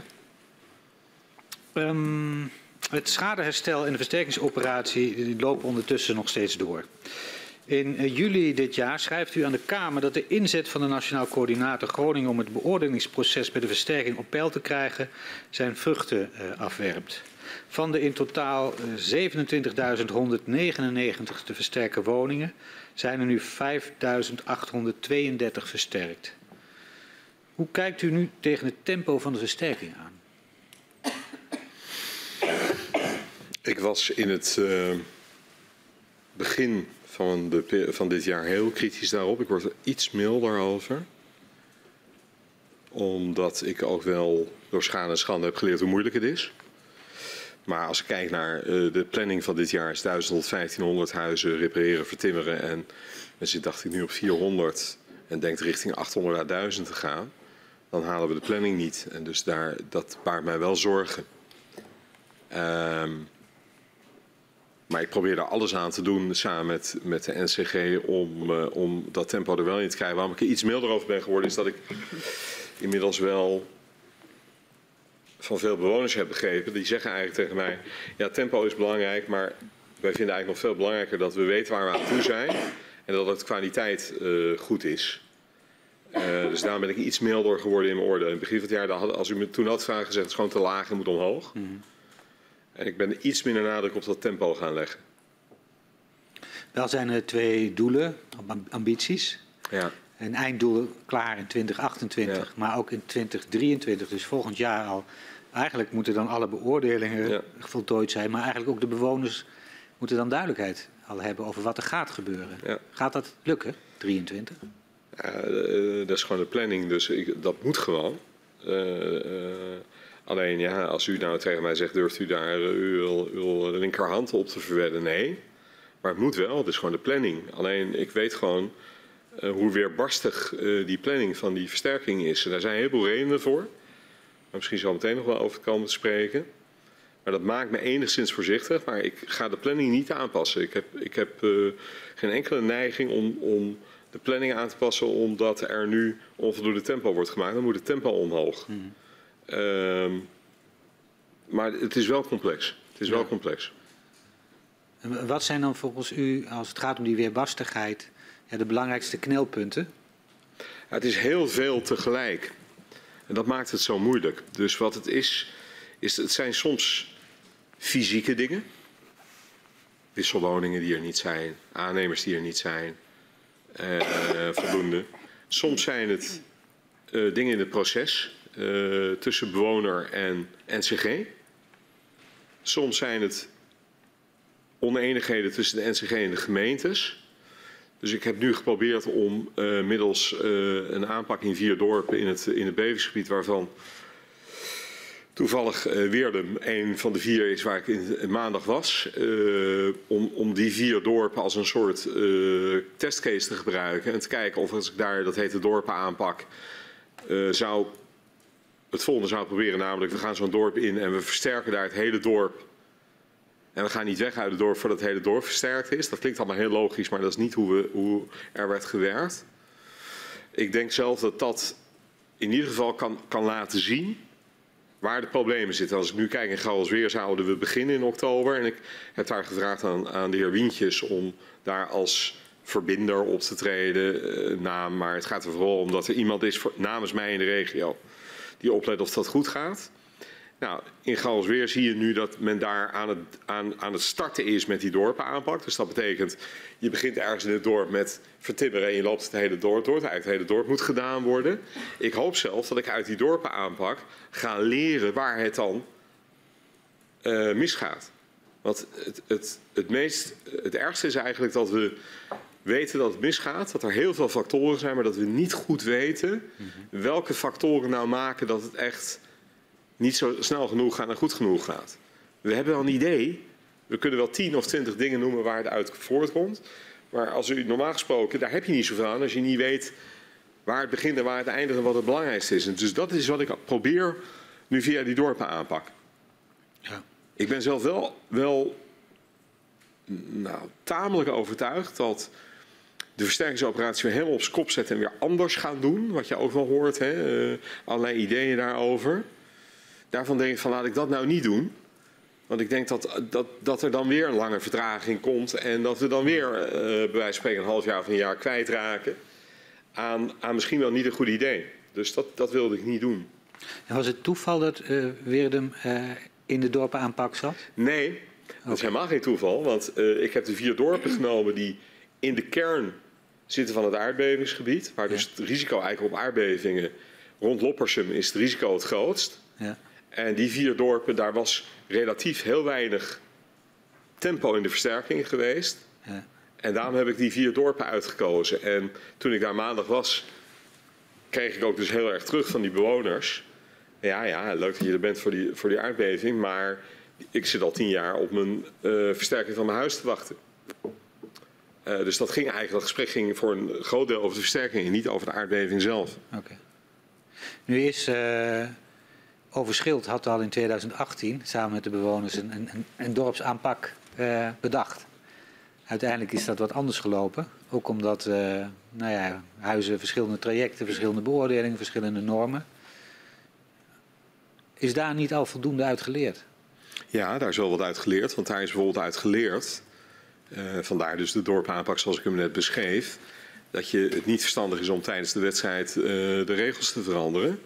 Dus we moeten van die normen afblijven, zoveel mogelijk. Alleen die normen kunnen alleen maar, zeg maar ten gunste van bewoners veranderen en niet meer ten nadele van bewoners. Als je dat gaat doen, dan wordt het één grote. Dus dat is een van de redenen waarom ik rond de gaswinning uh, zo hard in de wedstrijd zit, is ja. ja. dat als je extra gas zou gaan winnen, ja. aanzienlijk, je weer meer huizen te versterken krijgt en dan wordt het helemaal een rotzootje.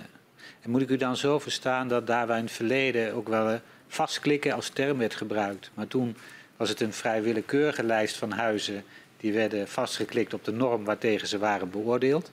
Dat dat nu misschien meer op het niveau van een dorp zou kunnen gebeuren. Ja, ja. Waarbij een van de lessen van de afgelopen jaren is dat als je in dat dorp te grote verschillen toepast, omdat nou eenmaal de norm anders geworden is bij de ene huis bij het andere versterkingsrapport, dat je daarmee alleen maar enorme ellende in de sociale cohesie in dat dorp veroorzaakt. Dat je dat dus niet moet doen. Dus een van de dingen die Wientjes wel zou gaan aanbevelen, ik heb zijn rapport nog niet, maar wat hij denk ik gaat zeggen is van nou ja, uh, wees daar dan maar, uh, dan hebben we weer de beroemde begrip ruimhartig, pak daar dan maar de ruimste norm ja. in, dat, in dat dorp. Het zijn allemaal hele, het punt is natuurlijk dat een van de dingen die je ook leert als je er veel bent, is dat het vrij klein, het zijn hele kleine kernen, waarbij mensen van elkaar weten uh, wat ze hebben gekregen en niet. Ja. En dat maakt dus als daar verschillen ontstaan, ja, dan dat is niet gunstig voor de samenhang. Snap ik. Um, los van deze dorpenaanpak, uh, die, die ja, ook weer toch een soort pilot is en waarvan u hoopt te leren. Uh, zijn er dan nog andere maatregelen waar uh, u aan denkt om de doorstroom te versnellen of waar nu al aan gewerkt wordt? Nou, een van de dingen die ik heb gedaan is dat ik met de voorzitter van Bouw in Nederland uh, die u in een andere verschijningsvorm hier ook langs geweest is, uh, Maxime Verhagen afspraken heb gemaakt dat aannemers nooit het probleem mag zijn. Daar hebben we goede afspraken over gemaakt. Dus er zijn aannemers beschikbaar om te helpen als er verbouwd wordt, zodat dat geen, geen beperking kan zijn. Eén ding wat ik heb gedaan. Een ander ding is dat ik net naar de Kamer heb gestuurd een eerste verschillenbrief, waar ik zeg hoe ik met verschillen in gemeenten wil omgaan punt waar we het net over hadden. Dus ik probeer op al die kleine dingen in dat proces waar we het net over hadden, probeer ik voortgang te maken. En ik denk zelf dat, dat dus het idee van uh, de verbinder Wientjes in dit geval, maar dat zou je natuurlijk gewoon in ieder dorp kunnen doen. Je kunt in ieder dorp kun je vrij makkelijk een dorpsvertegenwoordiging, de NCG en de gemeente bij elkaar zetten om gewoon te bepalen wat er gaat gebeuren, dan ben je ook gelijk af van het idee van er wordt over ons beslist en niet met ons beslist. Dus dit, dit is uh, zo ongeveer de, de, het arsenaal wat ik nu in, ter beschikking heb. Ja. Ik weet niet of dat genoeg is, nee. zeg ik u eerlijk. Dan heb ik nog een, een vraag. Um, anderen hebben het vaak over stadsvernieuwing gehad, maar dorpsvernieuwing lijkt mij een, een betere term gelet op het gebied Zeker. en hoe, hoe klein de kernen zijn. Uh, er zijn ook uh, actoren die wijzen op, uh, ja, maar je moet toch eigenlijk nog veel meer risicogericht werken. je moet de onveiligste huizen eerst aanpakken. Is het überhaupt scherp welke huizen het meest onveilig zijn?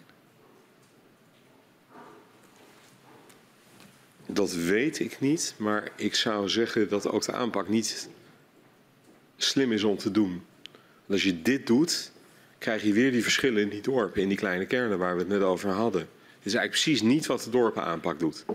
Want de dorpenaanpak loopt gewoon het dorp langs. Als er nu, kijk, in, in die zin, acuut onveilige situaties, dus echte gevaarlijke situaties, pakken we aan via, via een apart protocol, et cetera. Ja. Maar verder, al die huizen die versterkt moeten worden, er zitten ongetwijfeld verschillen in de mate waarin dat onveilig is, ja.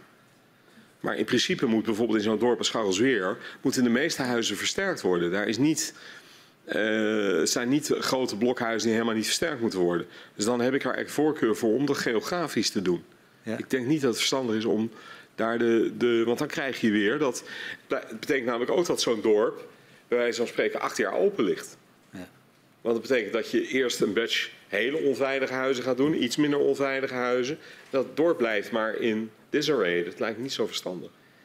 En uh, moet ik het ook zo begrijpen dat door het besluit naar nul te gaan, dat op een gegeven moment ook nog te versnellen in afbouw, er ook wat ruimte is ontstaan voor zo'n dorpsaanpak? Als nou, zo, zo, heb ik er nooit naar gekeken. Ik heb het echt zelf helemaal apart okay. gezien. Er zit een relatie, maar ik heb, ik heb steeds meer de. Ik, ik doe het omgekeerde van wat u doet. Ik heb steeds gezegd: als we veel meer gaan winnen dan wat we nu doen, betekent het dat we in de versterking weer vertraging gaan oplopen. En dat is eigenlijk niet acceptabel. Maar niet zozeer wat u nu doet, van als we naar nul gaan, dan hebben we ook tijd voor een dorp aanpakken. Zo zegt u niet hoor, maar ik vertaal het uw eigen woorden. In eigen woorden. Nee, zo heb ik er niet naar gekeken. Is dit wel ook een van de, misschien wel de kern van het meningsverschil tussen NAM en de staat op de, de versterkingsoperatie? Jeetje. Het is wel wat de NAM zegt, denk ik. Hè? Denk, ja. denk wel wat de NAM zegt is... wij willen wel... Even, ik parafraseer dan, maar wij willen wel onveiligheid verhelpen... maar wij willen niet al die andere tierlantijnen. Ja. Uh, en mijn stelling is natuurlijk dat die tierlantijnen onderdeel zijn van het probleem. Ja. Dus in die zin is het de kern, ja. ja. ja. Ik ga nog even door op de schades. Ja. Uh, op dit moment zijn er ruim 1300 schades die zo complex zijn uh, dat de afhandeling al meer dan twee jaar duurt. Ja. Wat zijn daar nou de oorzaken van? Nou ja, ik heb die mensen ook langs gehad. Niet die 1300, maar wel een aantal. De oorzaken daarvan zijn dat het vaak hele ingewikkelde huizen zijn. Bijvoorbeeld een, een, een hele oude boerderij of een hotel met daar aangebouwd uh, een nieuwe vleugel.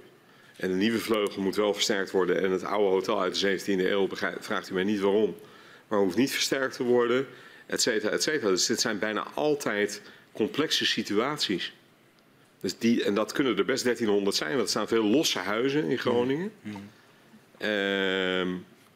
Daar kan een rol in spelen dat daar bijvoorbeeld funderingsproblemen een, uh, een rol spelen die lang niet door het IMG zijn aangepakt.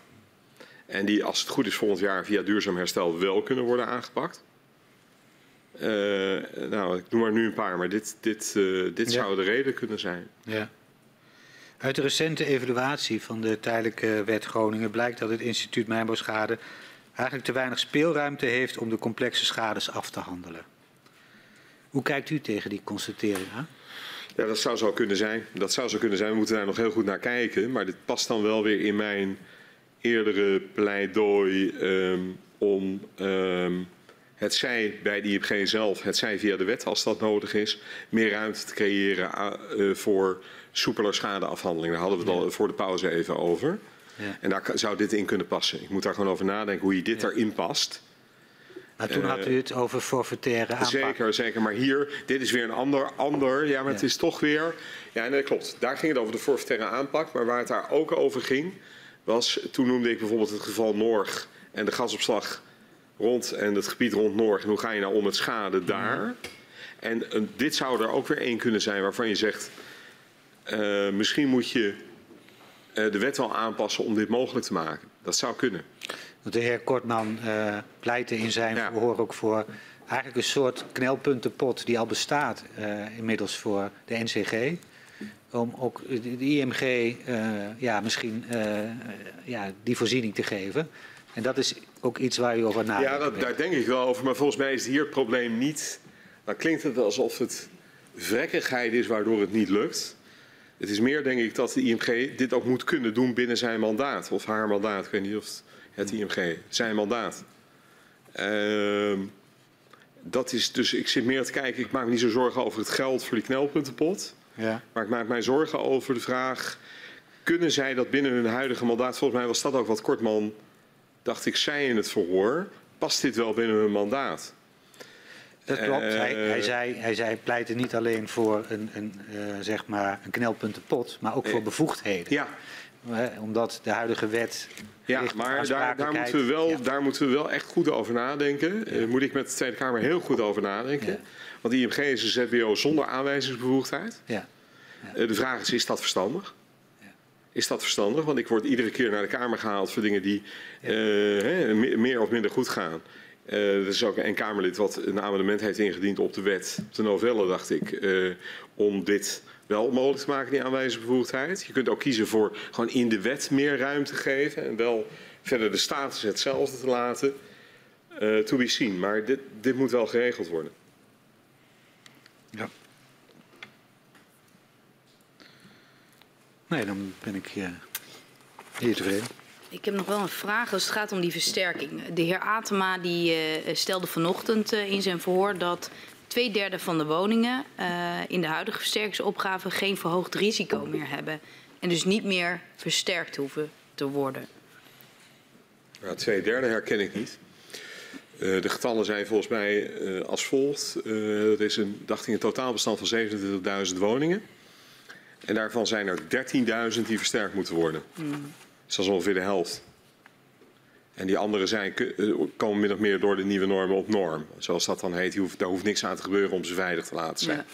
Dus de versterkingsopgave, het vertimmeren zoals ik dat zelf altijd noem om het beelden te houden, zijn er ongeveer 13.000. Dat is de helft en niet een derde. Nee, dus dat, daar, daar, uh, dat herkent u niet? Nou, dit zijn de getallen die ik ken van de NCG. Ik citeer nu slechts uit ja. werk van de NCG. Ja.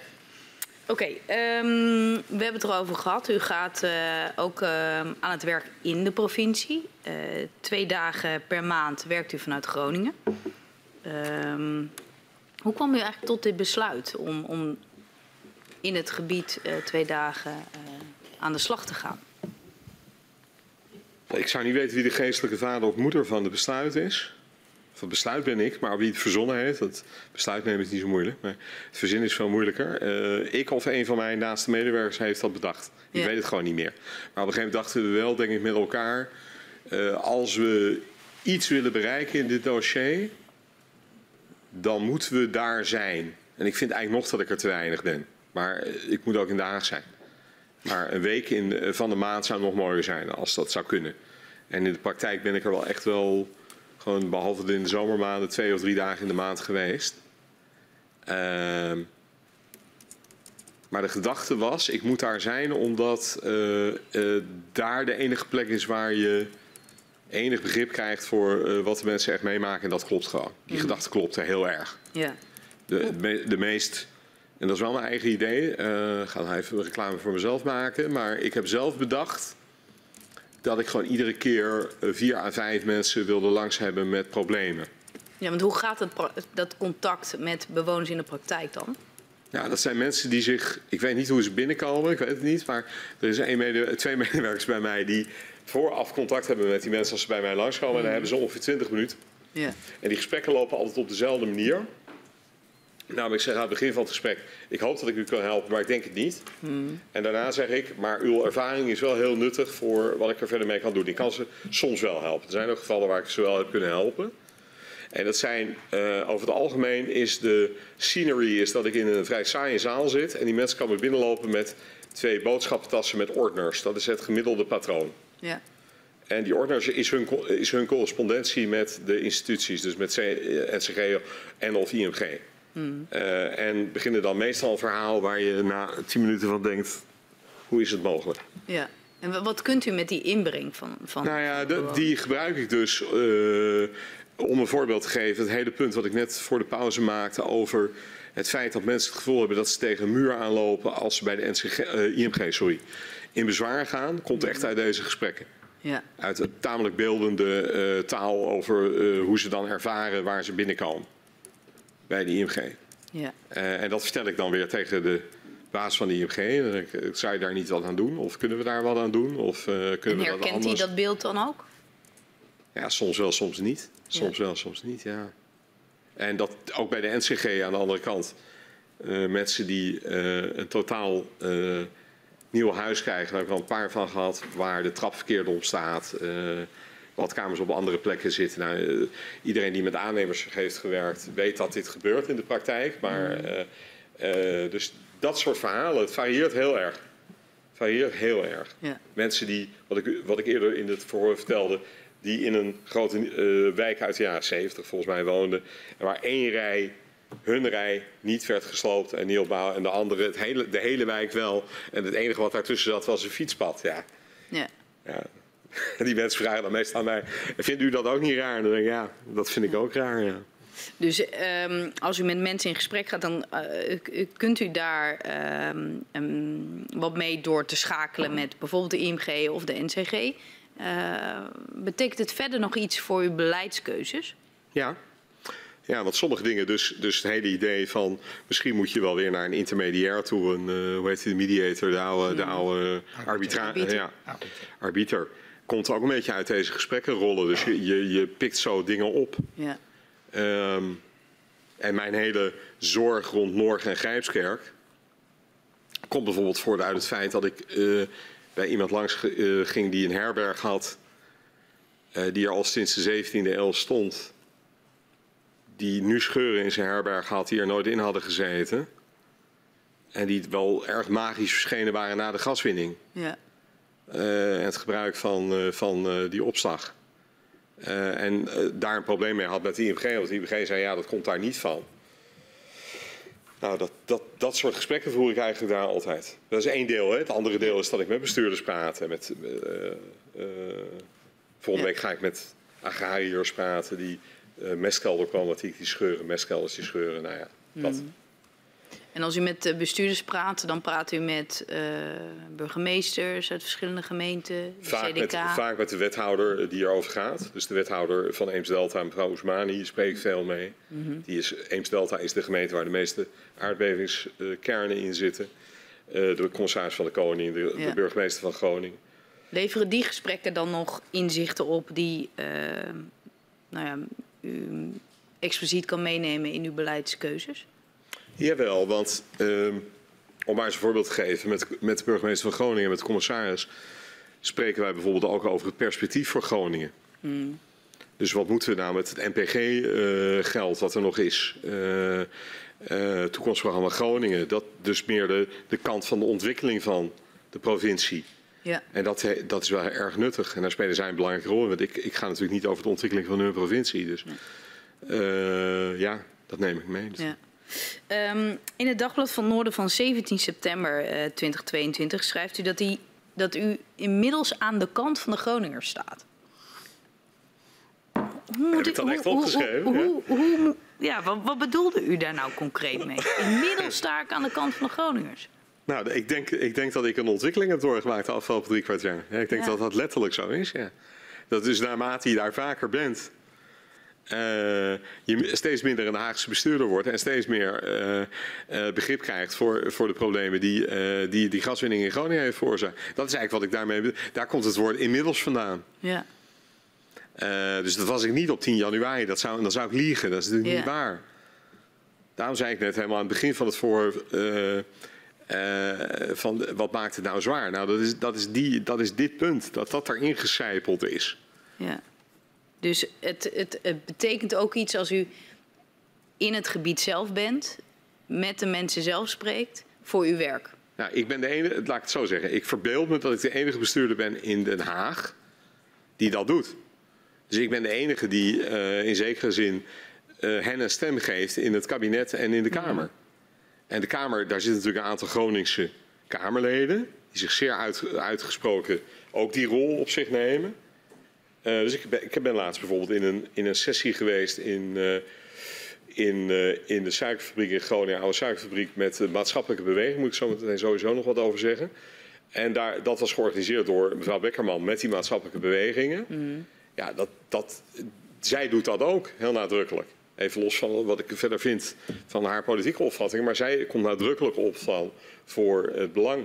En een van de dingen die ik heb gedaan, dat wilde ik tegen u zeggen, is dat ik die maatschappelijke bewegingen, die waren een beetje op een of andere manier verdwenen uit alle overleggen.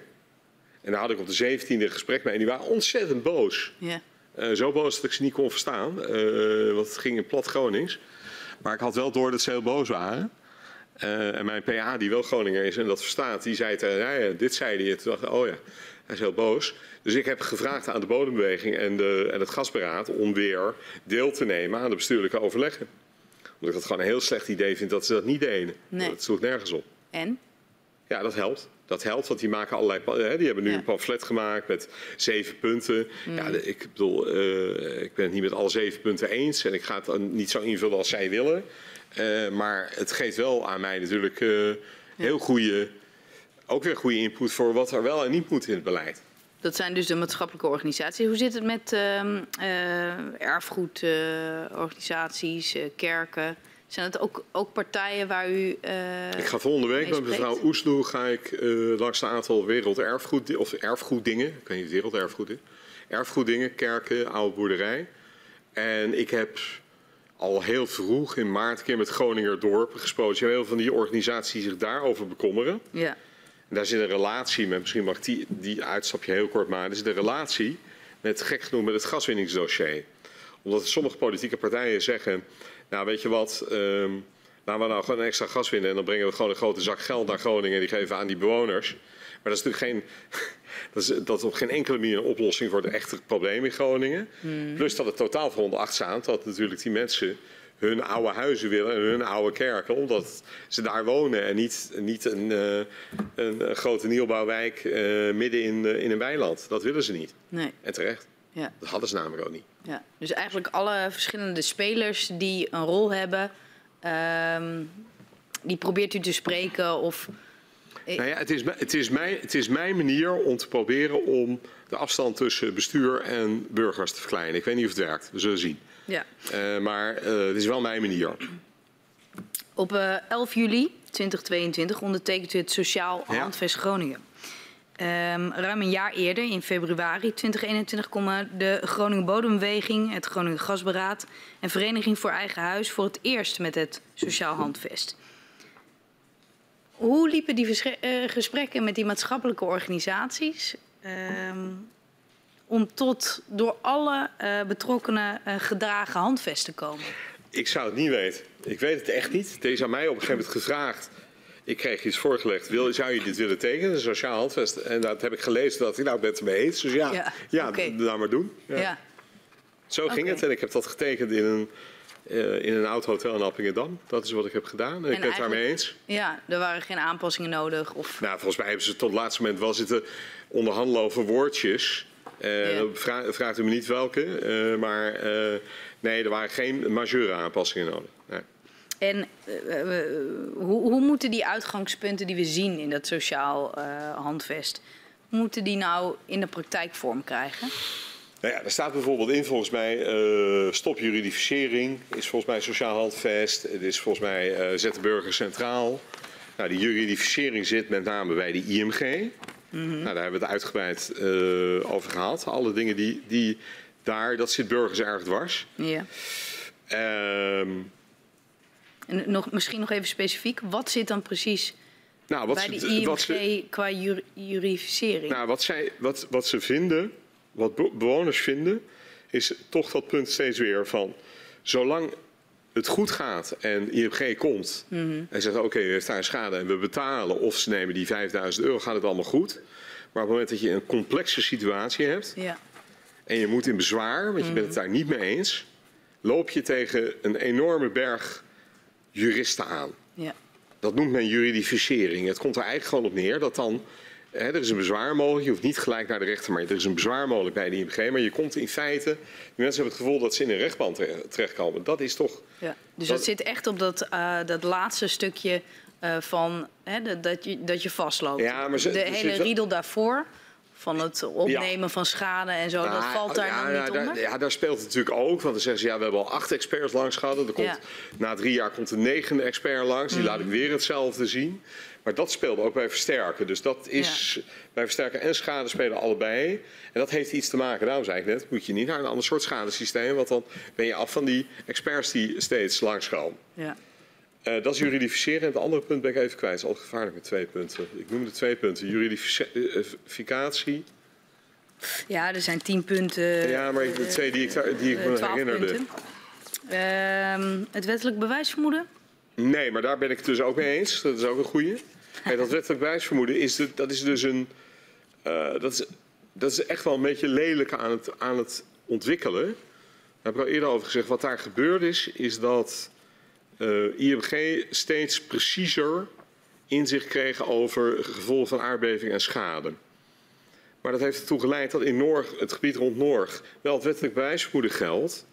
Maar de IMG daar zegt, ja, maar dat kan nooit aardbevingsschade zijn op basis van een model. En die mensen hadden vroeger, voordat ze dat model hadden, kregen ze wel schade vergoed. En dat betekent dus eigenlijk dat dat wettelijk bewijsvermoeden onmachtig geworden is. Dat doet niks meer. Want als je van tevoren weet dat je altijd gelijk hebt, heb je altijd gelijk. En daar heb ik dus een probleem mee. Daar heeft de Kamer ook terecht een probleem mee. Eh, dus daar zeggen de maatschappelijke organisaties van: maak nou dat wettelijk bewijsvermoeden, maak nou dat dat echt geldt. Ja, ik, ik weet weer welke ik net vergeten was. Dat was de bewonerscentraal. Dat is er ook zo één. Dat is. En Dat is Da- heel groot gezegd. daarom, en daar gaf de voorzitter net een voorbeeld van waar, waar dat niet lukt. Ja, Hè, over schuld, waar dat niet goed uitgewerkt is. Ja, dat probeer ik dan dus weer in die dorpen aanpak te doen. Door Ja. daar die bewoners in die vier dorpen mee Mm. te laten praten over die dorpen aanpak. ja. Eh, de eerste punt is ook nog herstel van, eh, van vertrouwen van de agenda, staat bovenaan. Ja. Het zijn allemaal ehm, eh, punten die, ehm, eh, waarvan u ook zegt van ja, daar wil ik mee aan de slag. En, en mijn vraag is dan, hoe gaat dat nou in de praktijk eruit zien? Nou ja, dat, dat uitzicht dus niet in een grootse nieuwe aanpak. Nee. Maar dat uitzicht in kleine stappen overal om het beter te maken. Dus die is dat het meest kenmerkende. En dat hele punt van het vertrouwen en, en het respect voor Groningen bijvoorbeeld. Hè, dat is een, eh, een titel waaronder die maatschappelijke bewegingen een maand lang een actiemaand hebben gehad. Dat krijg je alleen maar volgens mij. Dus ik krijg alleen maar dat herstel van vertrouwen krijg ik alleen maar terug als dit lukt. Ja. Dat, dat is zo simpel is het eigenlijk. Ehm, de crisis in Oekraïne, of de oorlog moet ik gewoon zeggen, en de hoge gasprijzen leiden tot eh, ja, een publieke discussie. En van sommige kanten ook wat druk om de gaswinning in Groningen eh, toch weer eh, op te voeren. Wat voor impact merkt u, eh, heeft dat op de, de gedupeerden? Ja, enorm. Enorm. Omdat. ehm moet ik even goed nadenken hoe ik, dat, hoe ik dat het beste formuleer. Wat er gebeurt is dit. Die mensen zien dat er een oorlog in de Oekraïne start. Wordt gestart door Poetin. Denken dan terecht dat zou wel eens tot gastekort kunnen leiden. En maken dan natuurlijk automatisch de stap in hun hoofd naar, en dat kan dus wel eens betekenen dat Groningen langer open blijft. Eh, dus, en dat, dat is echt, dat, daar hoef je niet heel lang voor door te denken de- voor deze redenering. Eh, dus ik heb daar in maart en april heel veel over nagedacht, heel veel met mijn collega Rob Jetten over gehad. Hoe kunnen we nou verbinden aan elkaar dat er voldoende gas in Nederland is, maar dat we niet Groningen extra hoeven te belasten? Dat was de discussie die wij voerden met z'n tweeën. En laatst natuurlijk ook in het kabinet. En dat hebben we uiteindelijk geprobeerd op te lossen door dat we aan de kant van de, uh, van de gasvoorziening hebben gezegd... we moeten besparen, we moeten de bergingen vullen. Veel meer dan we ooit gedaan hebben. En LNG-capaciteit neerzetten. En ik ben gaan communiceren naar buiten toe heel bewust. De gaskraan gaat dicht in 23 of 24. Alleen als er een ander veiligheidsaspect is, wat nog zwaarder weegt dan het Groningse veiligheidsaspect, ben ik bereid om te praten over Groningen. En dat is steeds, dat komt dan in de, in de, in de pers en zo terecht, terecht als ultimum medium, last resort, wat voor woord je daar ook wel aan wil verbinden. Dus ik ben, ik ben volgens mij glashelder geweest over mijn doel. En ik ben ook glashelder geweest over wanneer we eventueel zouden kunnen afwijken van dat doel. Omdat wij natuurlijk in het voorjaar niet wisten of wij deze winter, waar we nu inmiddels natuurlijk bijna in zitten, of we dan voldoende gas zouden hebben. Dat werd natuurlijk nog erger toen Nord Stream de Russen nog verder de, de pijp dichtdraaiden. In de zomer was dat. Uh, maar nu, naar nu het zich laat aanzien, is eigenlijk in de meeste scenario's is het zo dat deze winter er voldoende gas is in Nederland. En ik dus rustig, rustig de Groningenvelden op waakvlam kon zetten. Uh, op de laagste stand mogelijk. Uh, dus zo heb ik dat, ik heb dat geprobeerd. Een hele lang antwoord op uw vraag, hoe kwam dat over? Maar dat geef ik omdat ik heb geprobeerd om helder te communiceren. U uh, schrijft ook een opinieartikel waarin u die positie uh, ook verwoordt. waarom u niet die gaskraan open wil zetten. Integendeel, nog steeds de ambitie heeft om hem te sluiten, bij voorkeur 2023. Maar u schrijft ook dat een productieverhoging geen invloed zal hebben op de gasprijzen. Hoe zit dat in elkaar? Nou ja, dat is. hier heb ik dan enig voordeel van mijn vooropleiding. Ehm, de meeste economen denken dat als je op een markt van 400 bcm, 400 miljard kubieke meter gas in Europa, 10 kubieke meter, miljard kubieke meter gas toevoegt, 10 bcm toevoegt uit Groningen, dat dat geen invloed zal hebben op de prijs. Uh, dat is eigenlijk het korte antwoord. Uh, er zijn experts die dat niet vinden. Uh, maar ik hou me daar vast aan mijn eigen vooropleiding en dat, dat ik ongeveer doodgefactcheckt ben op dit punt en de meeste economen het met me eens zijn, -hmm. dat het geen invloed heeft. Toch hebben we de afgelopen maanden gezien dat binnen de politiek, uh, maar ook uh, maatschappelijk, ook in opinieartikelen, er wel pleidooien zijn om uh, ja, toch die, die, gaskraan weer open te zetten. en de Groningers hebben de indruk uh, dat de rest van Nederland niet altijd begrip heeft of begrijpt van wat er gaande is. Hoe verklaart u dat? Dat de Groningers dat denken of dat Nederlanders de, dat, dat er ja, dat delen van Nederland is. zijn die... Ja, toch valt het mee, denk ik zelf eigenlijk. Uh, maar dit is de reden dat ik vorige week zondag bij WNL op zondag nog een keer dit standpunt heb verdedigd tegen wat mensen die het daar niet mee eens waren in die, uh, in, de, in die setting. Mm -hmm. Dat doe ik eigenlijk steeds, doe het overal waar men mij vraagt. Maar in de Kamer, zeg ik dan maar even, in de Kamer, ik tel gewoon zetels, mm -hmm. zijn er 120 zetels tegen de gaskraan verder opendraaien. Dus ik heb een vrij ruime meerderheid. Ehm, maar ik heb wel, dat heb ik ook eerder gezegd in Groningen, ik voelde zelf wel de druk van uh, experts, opinieartikelen. Uh, uh, daar zit een deel bij goed bedoelde adviezen. Maar er zitten ook dingen in die me echt helemaal niet bevallen. namelijk de gedachte, wat ik net tegen mevrouw Kuik ook zei. Van nou ja, we draaien de kraan open en dan hebben we een zak met geld en dat brengen we dan naar Groningen toe.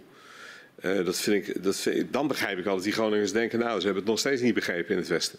Het ging ons helemaal niet om geld. Daar speelde een, een enquête een rol in van het Dagblad van het Noorden in, in uit, uit maart die tot al zes maanden tot verwarring leidt. Nu heeft het Dagblad van het Noorden zelf vorige week gezegd dat de enquête niet goed was. Maar die enquête vraagt, bent u bereid om Poetin te pesten uh, door de gaskraan verder open te draaien? Maar er staan er hele kleine lettertjes bij, mits het veilig kan.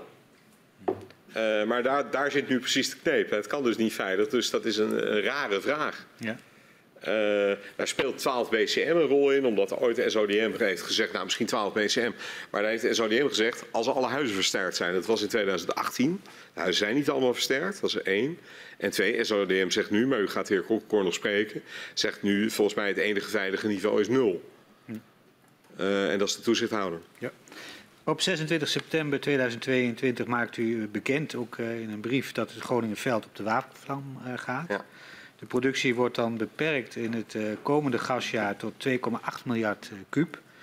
En uw voornemen is dus om het veld in 2023 of 2024 echt in te sluiten. Ehm, in hoeverre kan dit voornemen nog veranderen door druk uit het buitenland? Dan moet u. Vanuit andere lidstaten bijvoorbeeld? Vanuit uh, niet. Uh, het kan, uh, nee, niet. alleen er zijn landen met wie wij solidariteitsovereenkomst hebben met gaslevering. onze omringende landen. Er zijn landen naar waar pijpen lopen waar Groningen gas Elgas naar bijvoorbeeld Duitsland gaat. Als die landen in problemen zouden komen met de, met de verwarming van hun ziekenhuizen of hun huizen of om te koken, dan gelden daar dezelfde solidariteitsvoorwaarden voor als voor Nederlanders. Mm -hmm.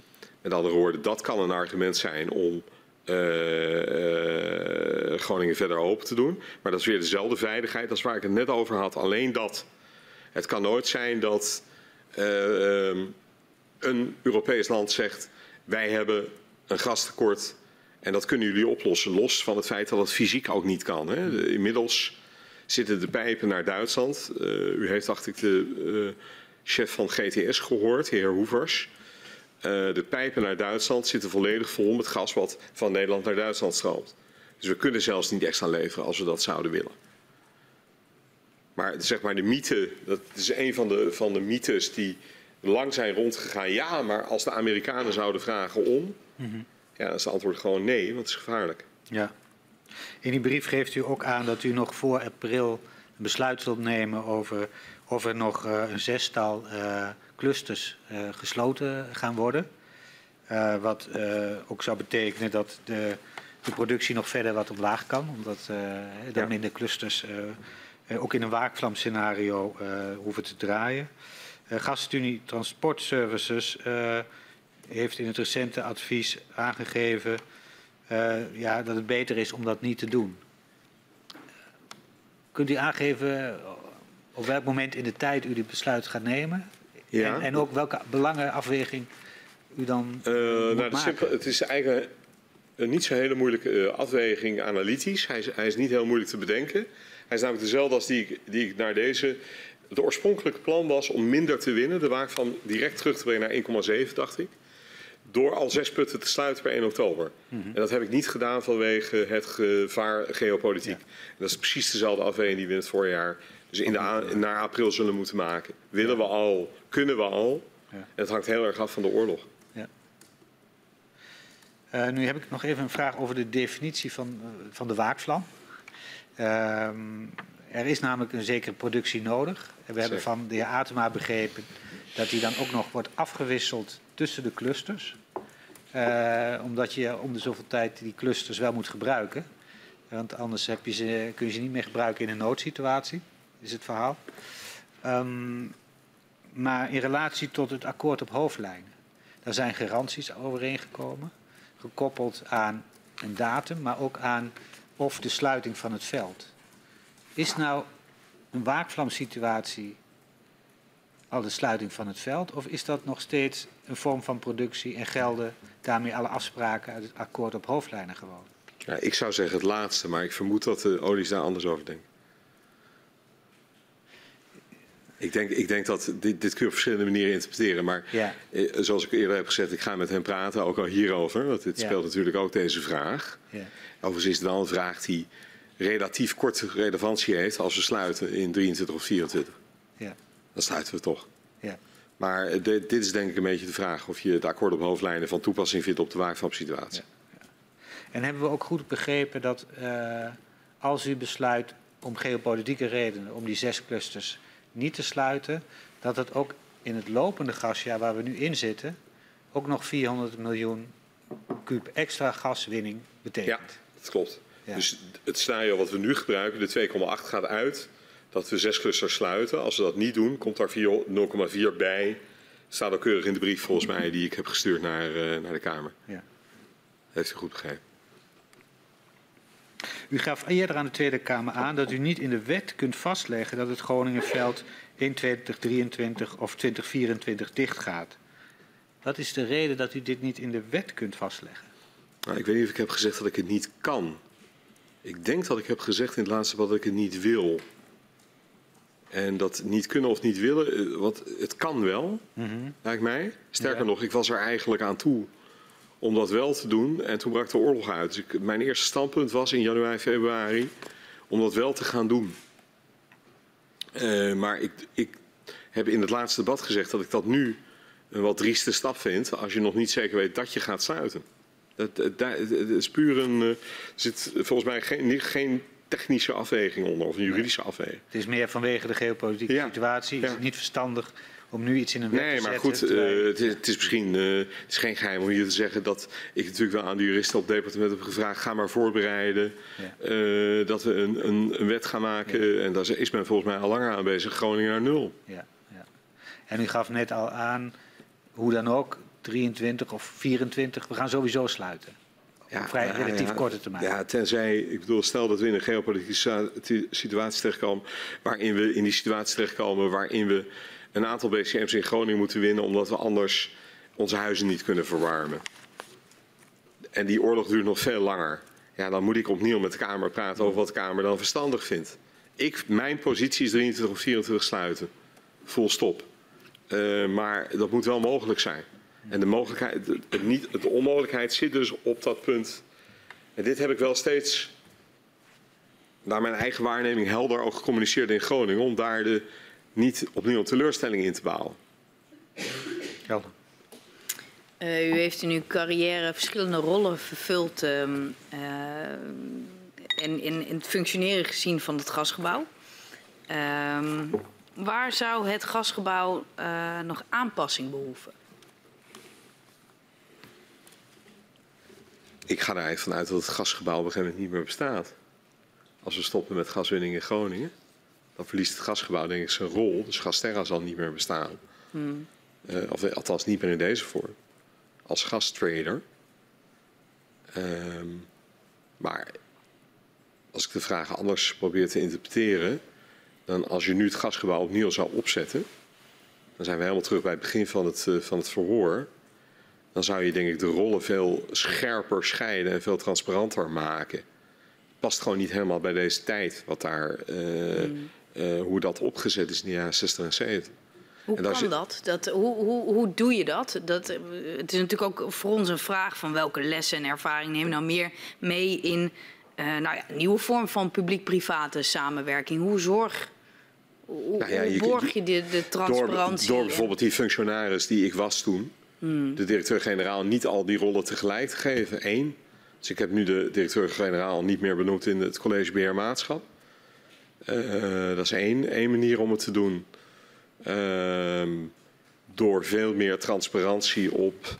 eh, eh, en, en het zou nu ook denk ik niet meer kunnen.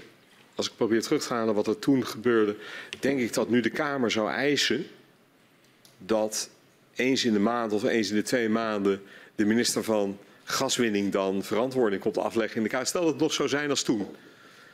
Komt afleggen in de Kamer over wat daar gebeurt. Dat is heel normaal. Ja. We, hadden, eh, we hadden geen jaarlijks plafond.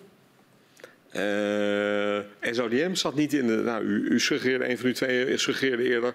eh, Zou je niet een veiligheidsfunctionaris in.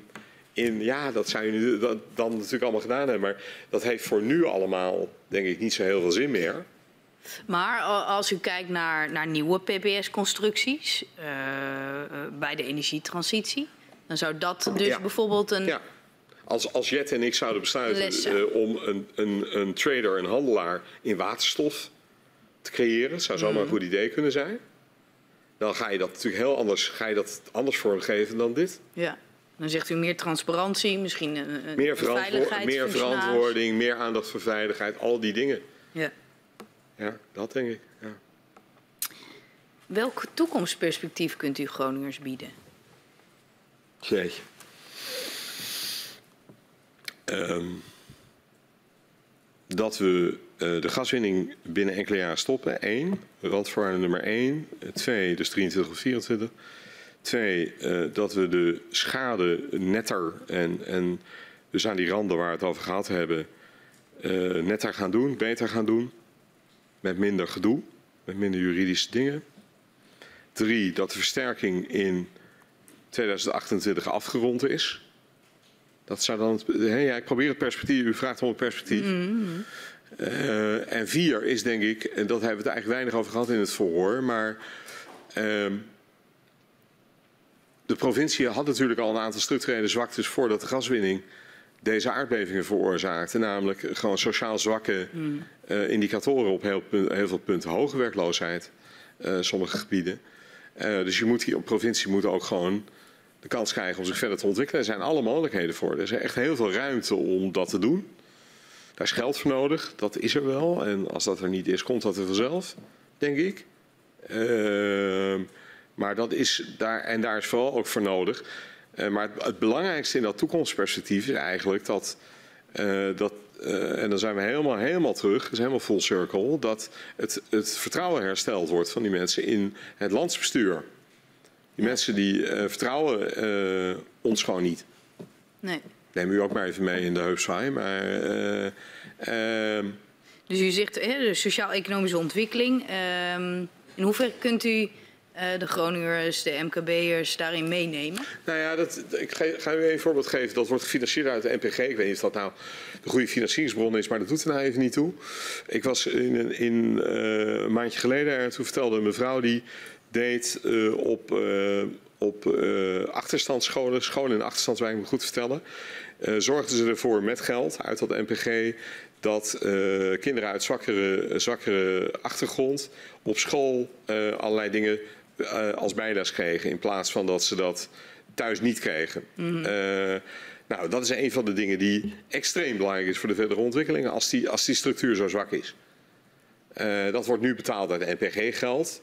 Nationaal Programma Groningen. Uh, nou ja, ik weet niet of dat helemaal de goede financieringsbron is. Je zou kunnen zeggen, daar wil je de grote dingen uit doen. Maar dat is volgens mij uiteindelijk uh, wat, wat de ontwikkeling gaat veroorzaken. Samen met een sterkere economische structuur op dezelfde. Ja. En in hoeverre, de overheid heeft ook altijd te maken met allerlei aanbestedingen. In hoeverre komt dat ook bij de lokale uh, ondernemers dan terecht? Nou, daar heb, ik, daar heb ik nou wel goed vertrouwen in. Okay. Ik, ik geloof niet dat dat. Dus bijvoorbeeld als wij daar veel gaan doen met waterstof. Uh, dan denk ik dat dat echt wel zijn uitstraling heeft naar de provincie. Je moet je ook realiseren dat inderdaad het stoppen van de gaswinning natuurlijk ook gewoon betekent dat een economische activiteit verdwijnt. Ja. Dus daar heeft u gelijk. Maar daar heb ik wel vertrouwen in dat dat wel doorcijpelt. Ik geloof niet dat dat nou de, zwak, de zwakte in de economische structuur zit meer in, nogmaals, mensen in achterstandswijken, et cetera, et cetera kinderen en jongeren in de regio groeien ook op met dat wantrouwen, wat u al eerder ja. uh, uh, schetst. Ja. Um, wat, wat, wat kunt u daaraan doen als staatssecretaris? Nou, maar in heel beperkte mate. Maar ik ga een aantal dingen doen. Uh, voor, voor kinderen, echt kinderen, kinderen, uh, uh, gaan we de kinderlijn, kindertelefoon, gaan we iets speciaals mee doen, zodat daar kinderen daar kunnen bellen over aardbevings. Mm problemen. Mm -hmm. Ik heb zelf een paar, paar, weken geleden op een basisschool met kinderen tussen nou, ik denk 8 en 12 zitten praten. Wat viel me daar nou op? Dat die, die zoals kinderen doen, die brengen het wel zeg maar, terug naar de essentie. En de essentie is, ik rolde mijn bed uit en er kwam een scheur achter de televisie toen Max Verstappen daarop was. Dat was een jongetje mij vertelde. dus dat, daar kun je allerlei uh, uh, programma's aandacht aan geven. De kinderombudsman zit hier, dacht ik, vrijdag nog. En die helpt me hier enorm bij door te vertellen hoe ik dit het beste kan doen. Met jongeren, met jongeren heb ik afgesproken dat ik of de eerste keer dat ik weer naar Groningen ga volgende week of in november uitgebreid ook ga praten. Maar bij jongeren speelt natuurlijk heel nadrukkelijk het sociaal-economisch perspectief. Hmm. Dus zijn er banen? dat, dat lijkt me daar het allerbelangrijkste. Maar kleinere kinderen merk je heel erg dat die lijden onder de stress van hun ouders. Mm -hmm. uh, nou, we weten allemaal wat voor stress een verhuizing oplevert. Dus als je gewoon uit een gewone huis verhuist, is het al verschrikkelijk. Dus die mensen, dat, ik kan me wel voorstellen dat dat stressvolle gezinnen zijn. Ja. ja. Dus door ook in gesprek te blijven gaan, wilt u hier... Ja, maar ook, ook in gesprek gaan is natuurlijk mooi, maar geld, eh, aandacht. eh, ehm, ik ga binnenkort een keer mee met, dat, dat staan niet alleen kinderen, maar dat gaat meer over mensen met geestelijke problemen. Ik ga mee met een of andere bus die rondrijdt in het aardbevingsgebied voor mensen die eh, vanuit, volgens mij vanuit religieuze organisaties, geestelijke verzorgers, De die met mensen praten. De praatbus heet dat ding, praatbus schijnt het heet. Zo moet ik het geloof ik ja. Er een Groninger op tenminste. Maar ehm eh, daar ga ik mee en dan ga ik, ga ik daar ook weer bij kijken. Maar dat is allemaal toch zit allemaal in de, in de categorie aandacht geven. Mhm. Dat is allemaal fraai, maar het gaat er natuurlijk vooral om dat ik gewoon de financier en eh, ook zorg dat het gebeurt. Oké, dank. We zijn uitgevraagd als commissie. Dank u wel. Dank voor uw medewerking. En, U dank voor alle vragen. en ik verzoek de griffier om u en uw steunverlener naar buiten te geleiden.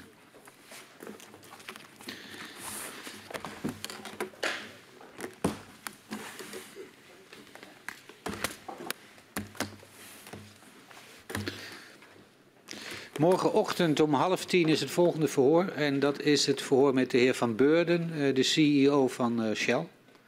Ik eh, sluit de vergadering.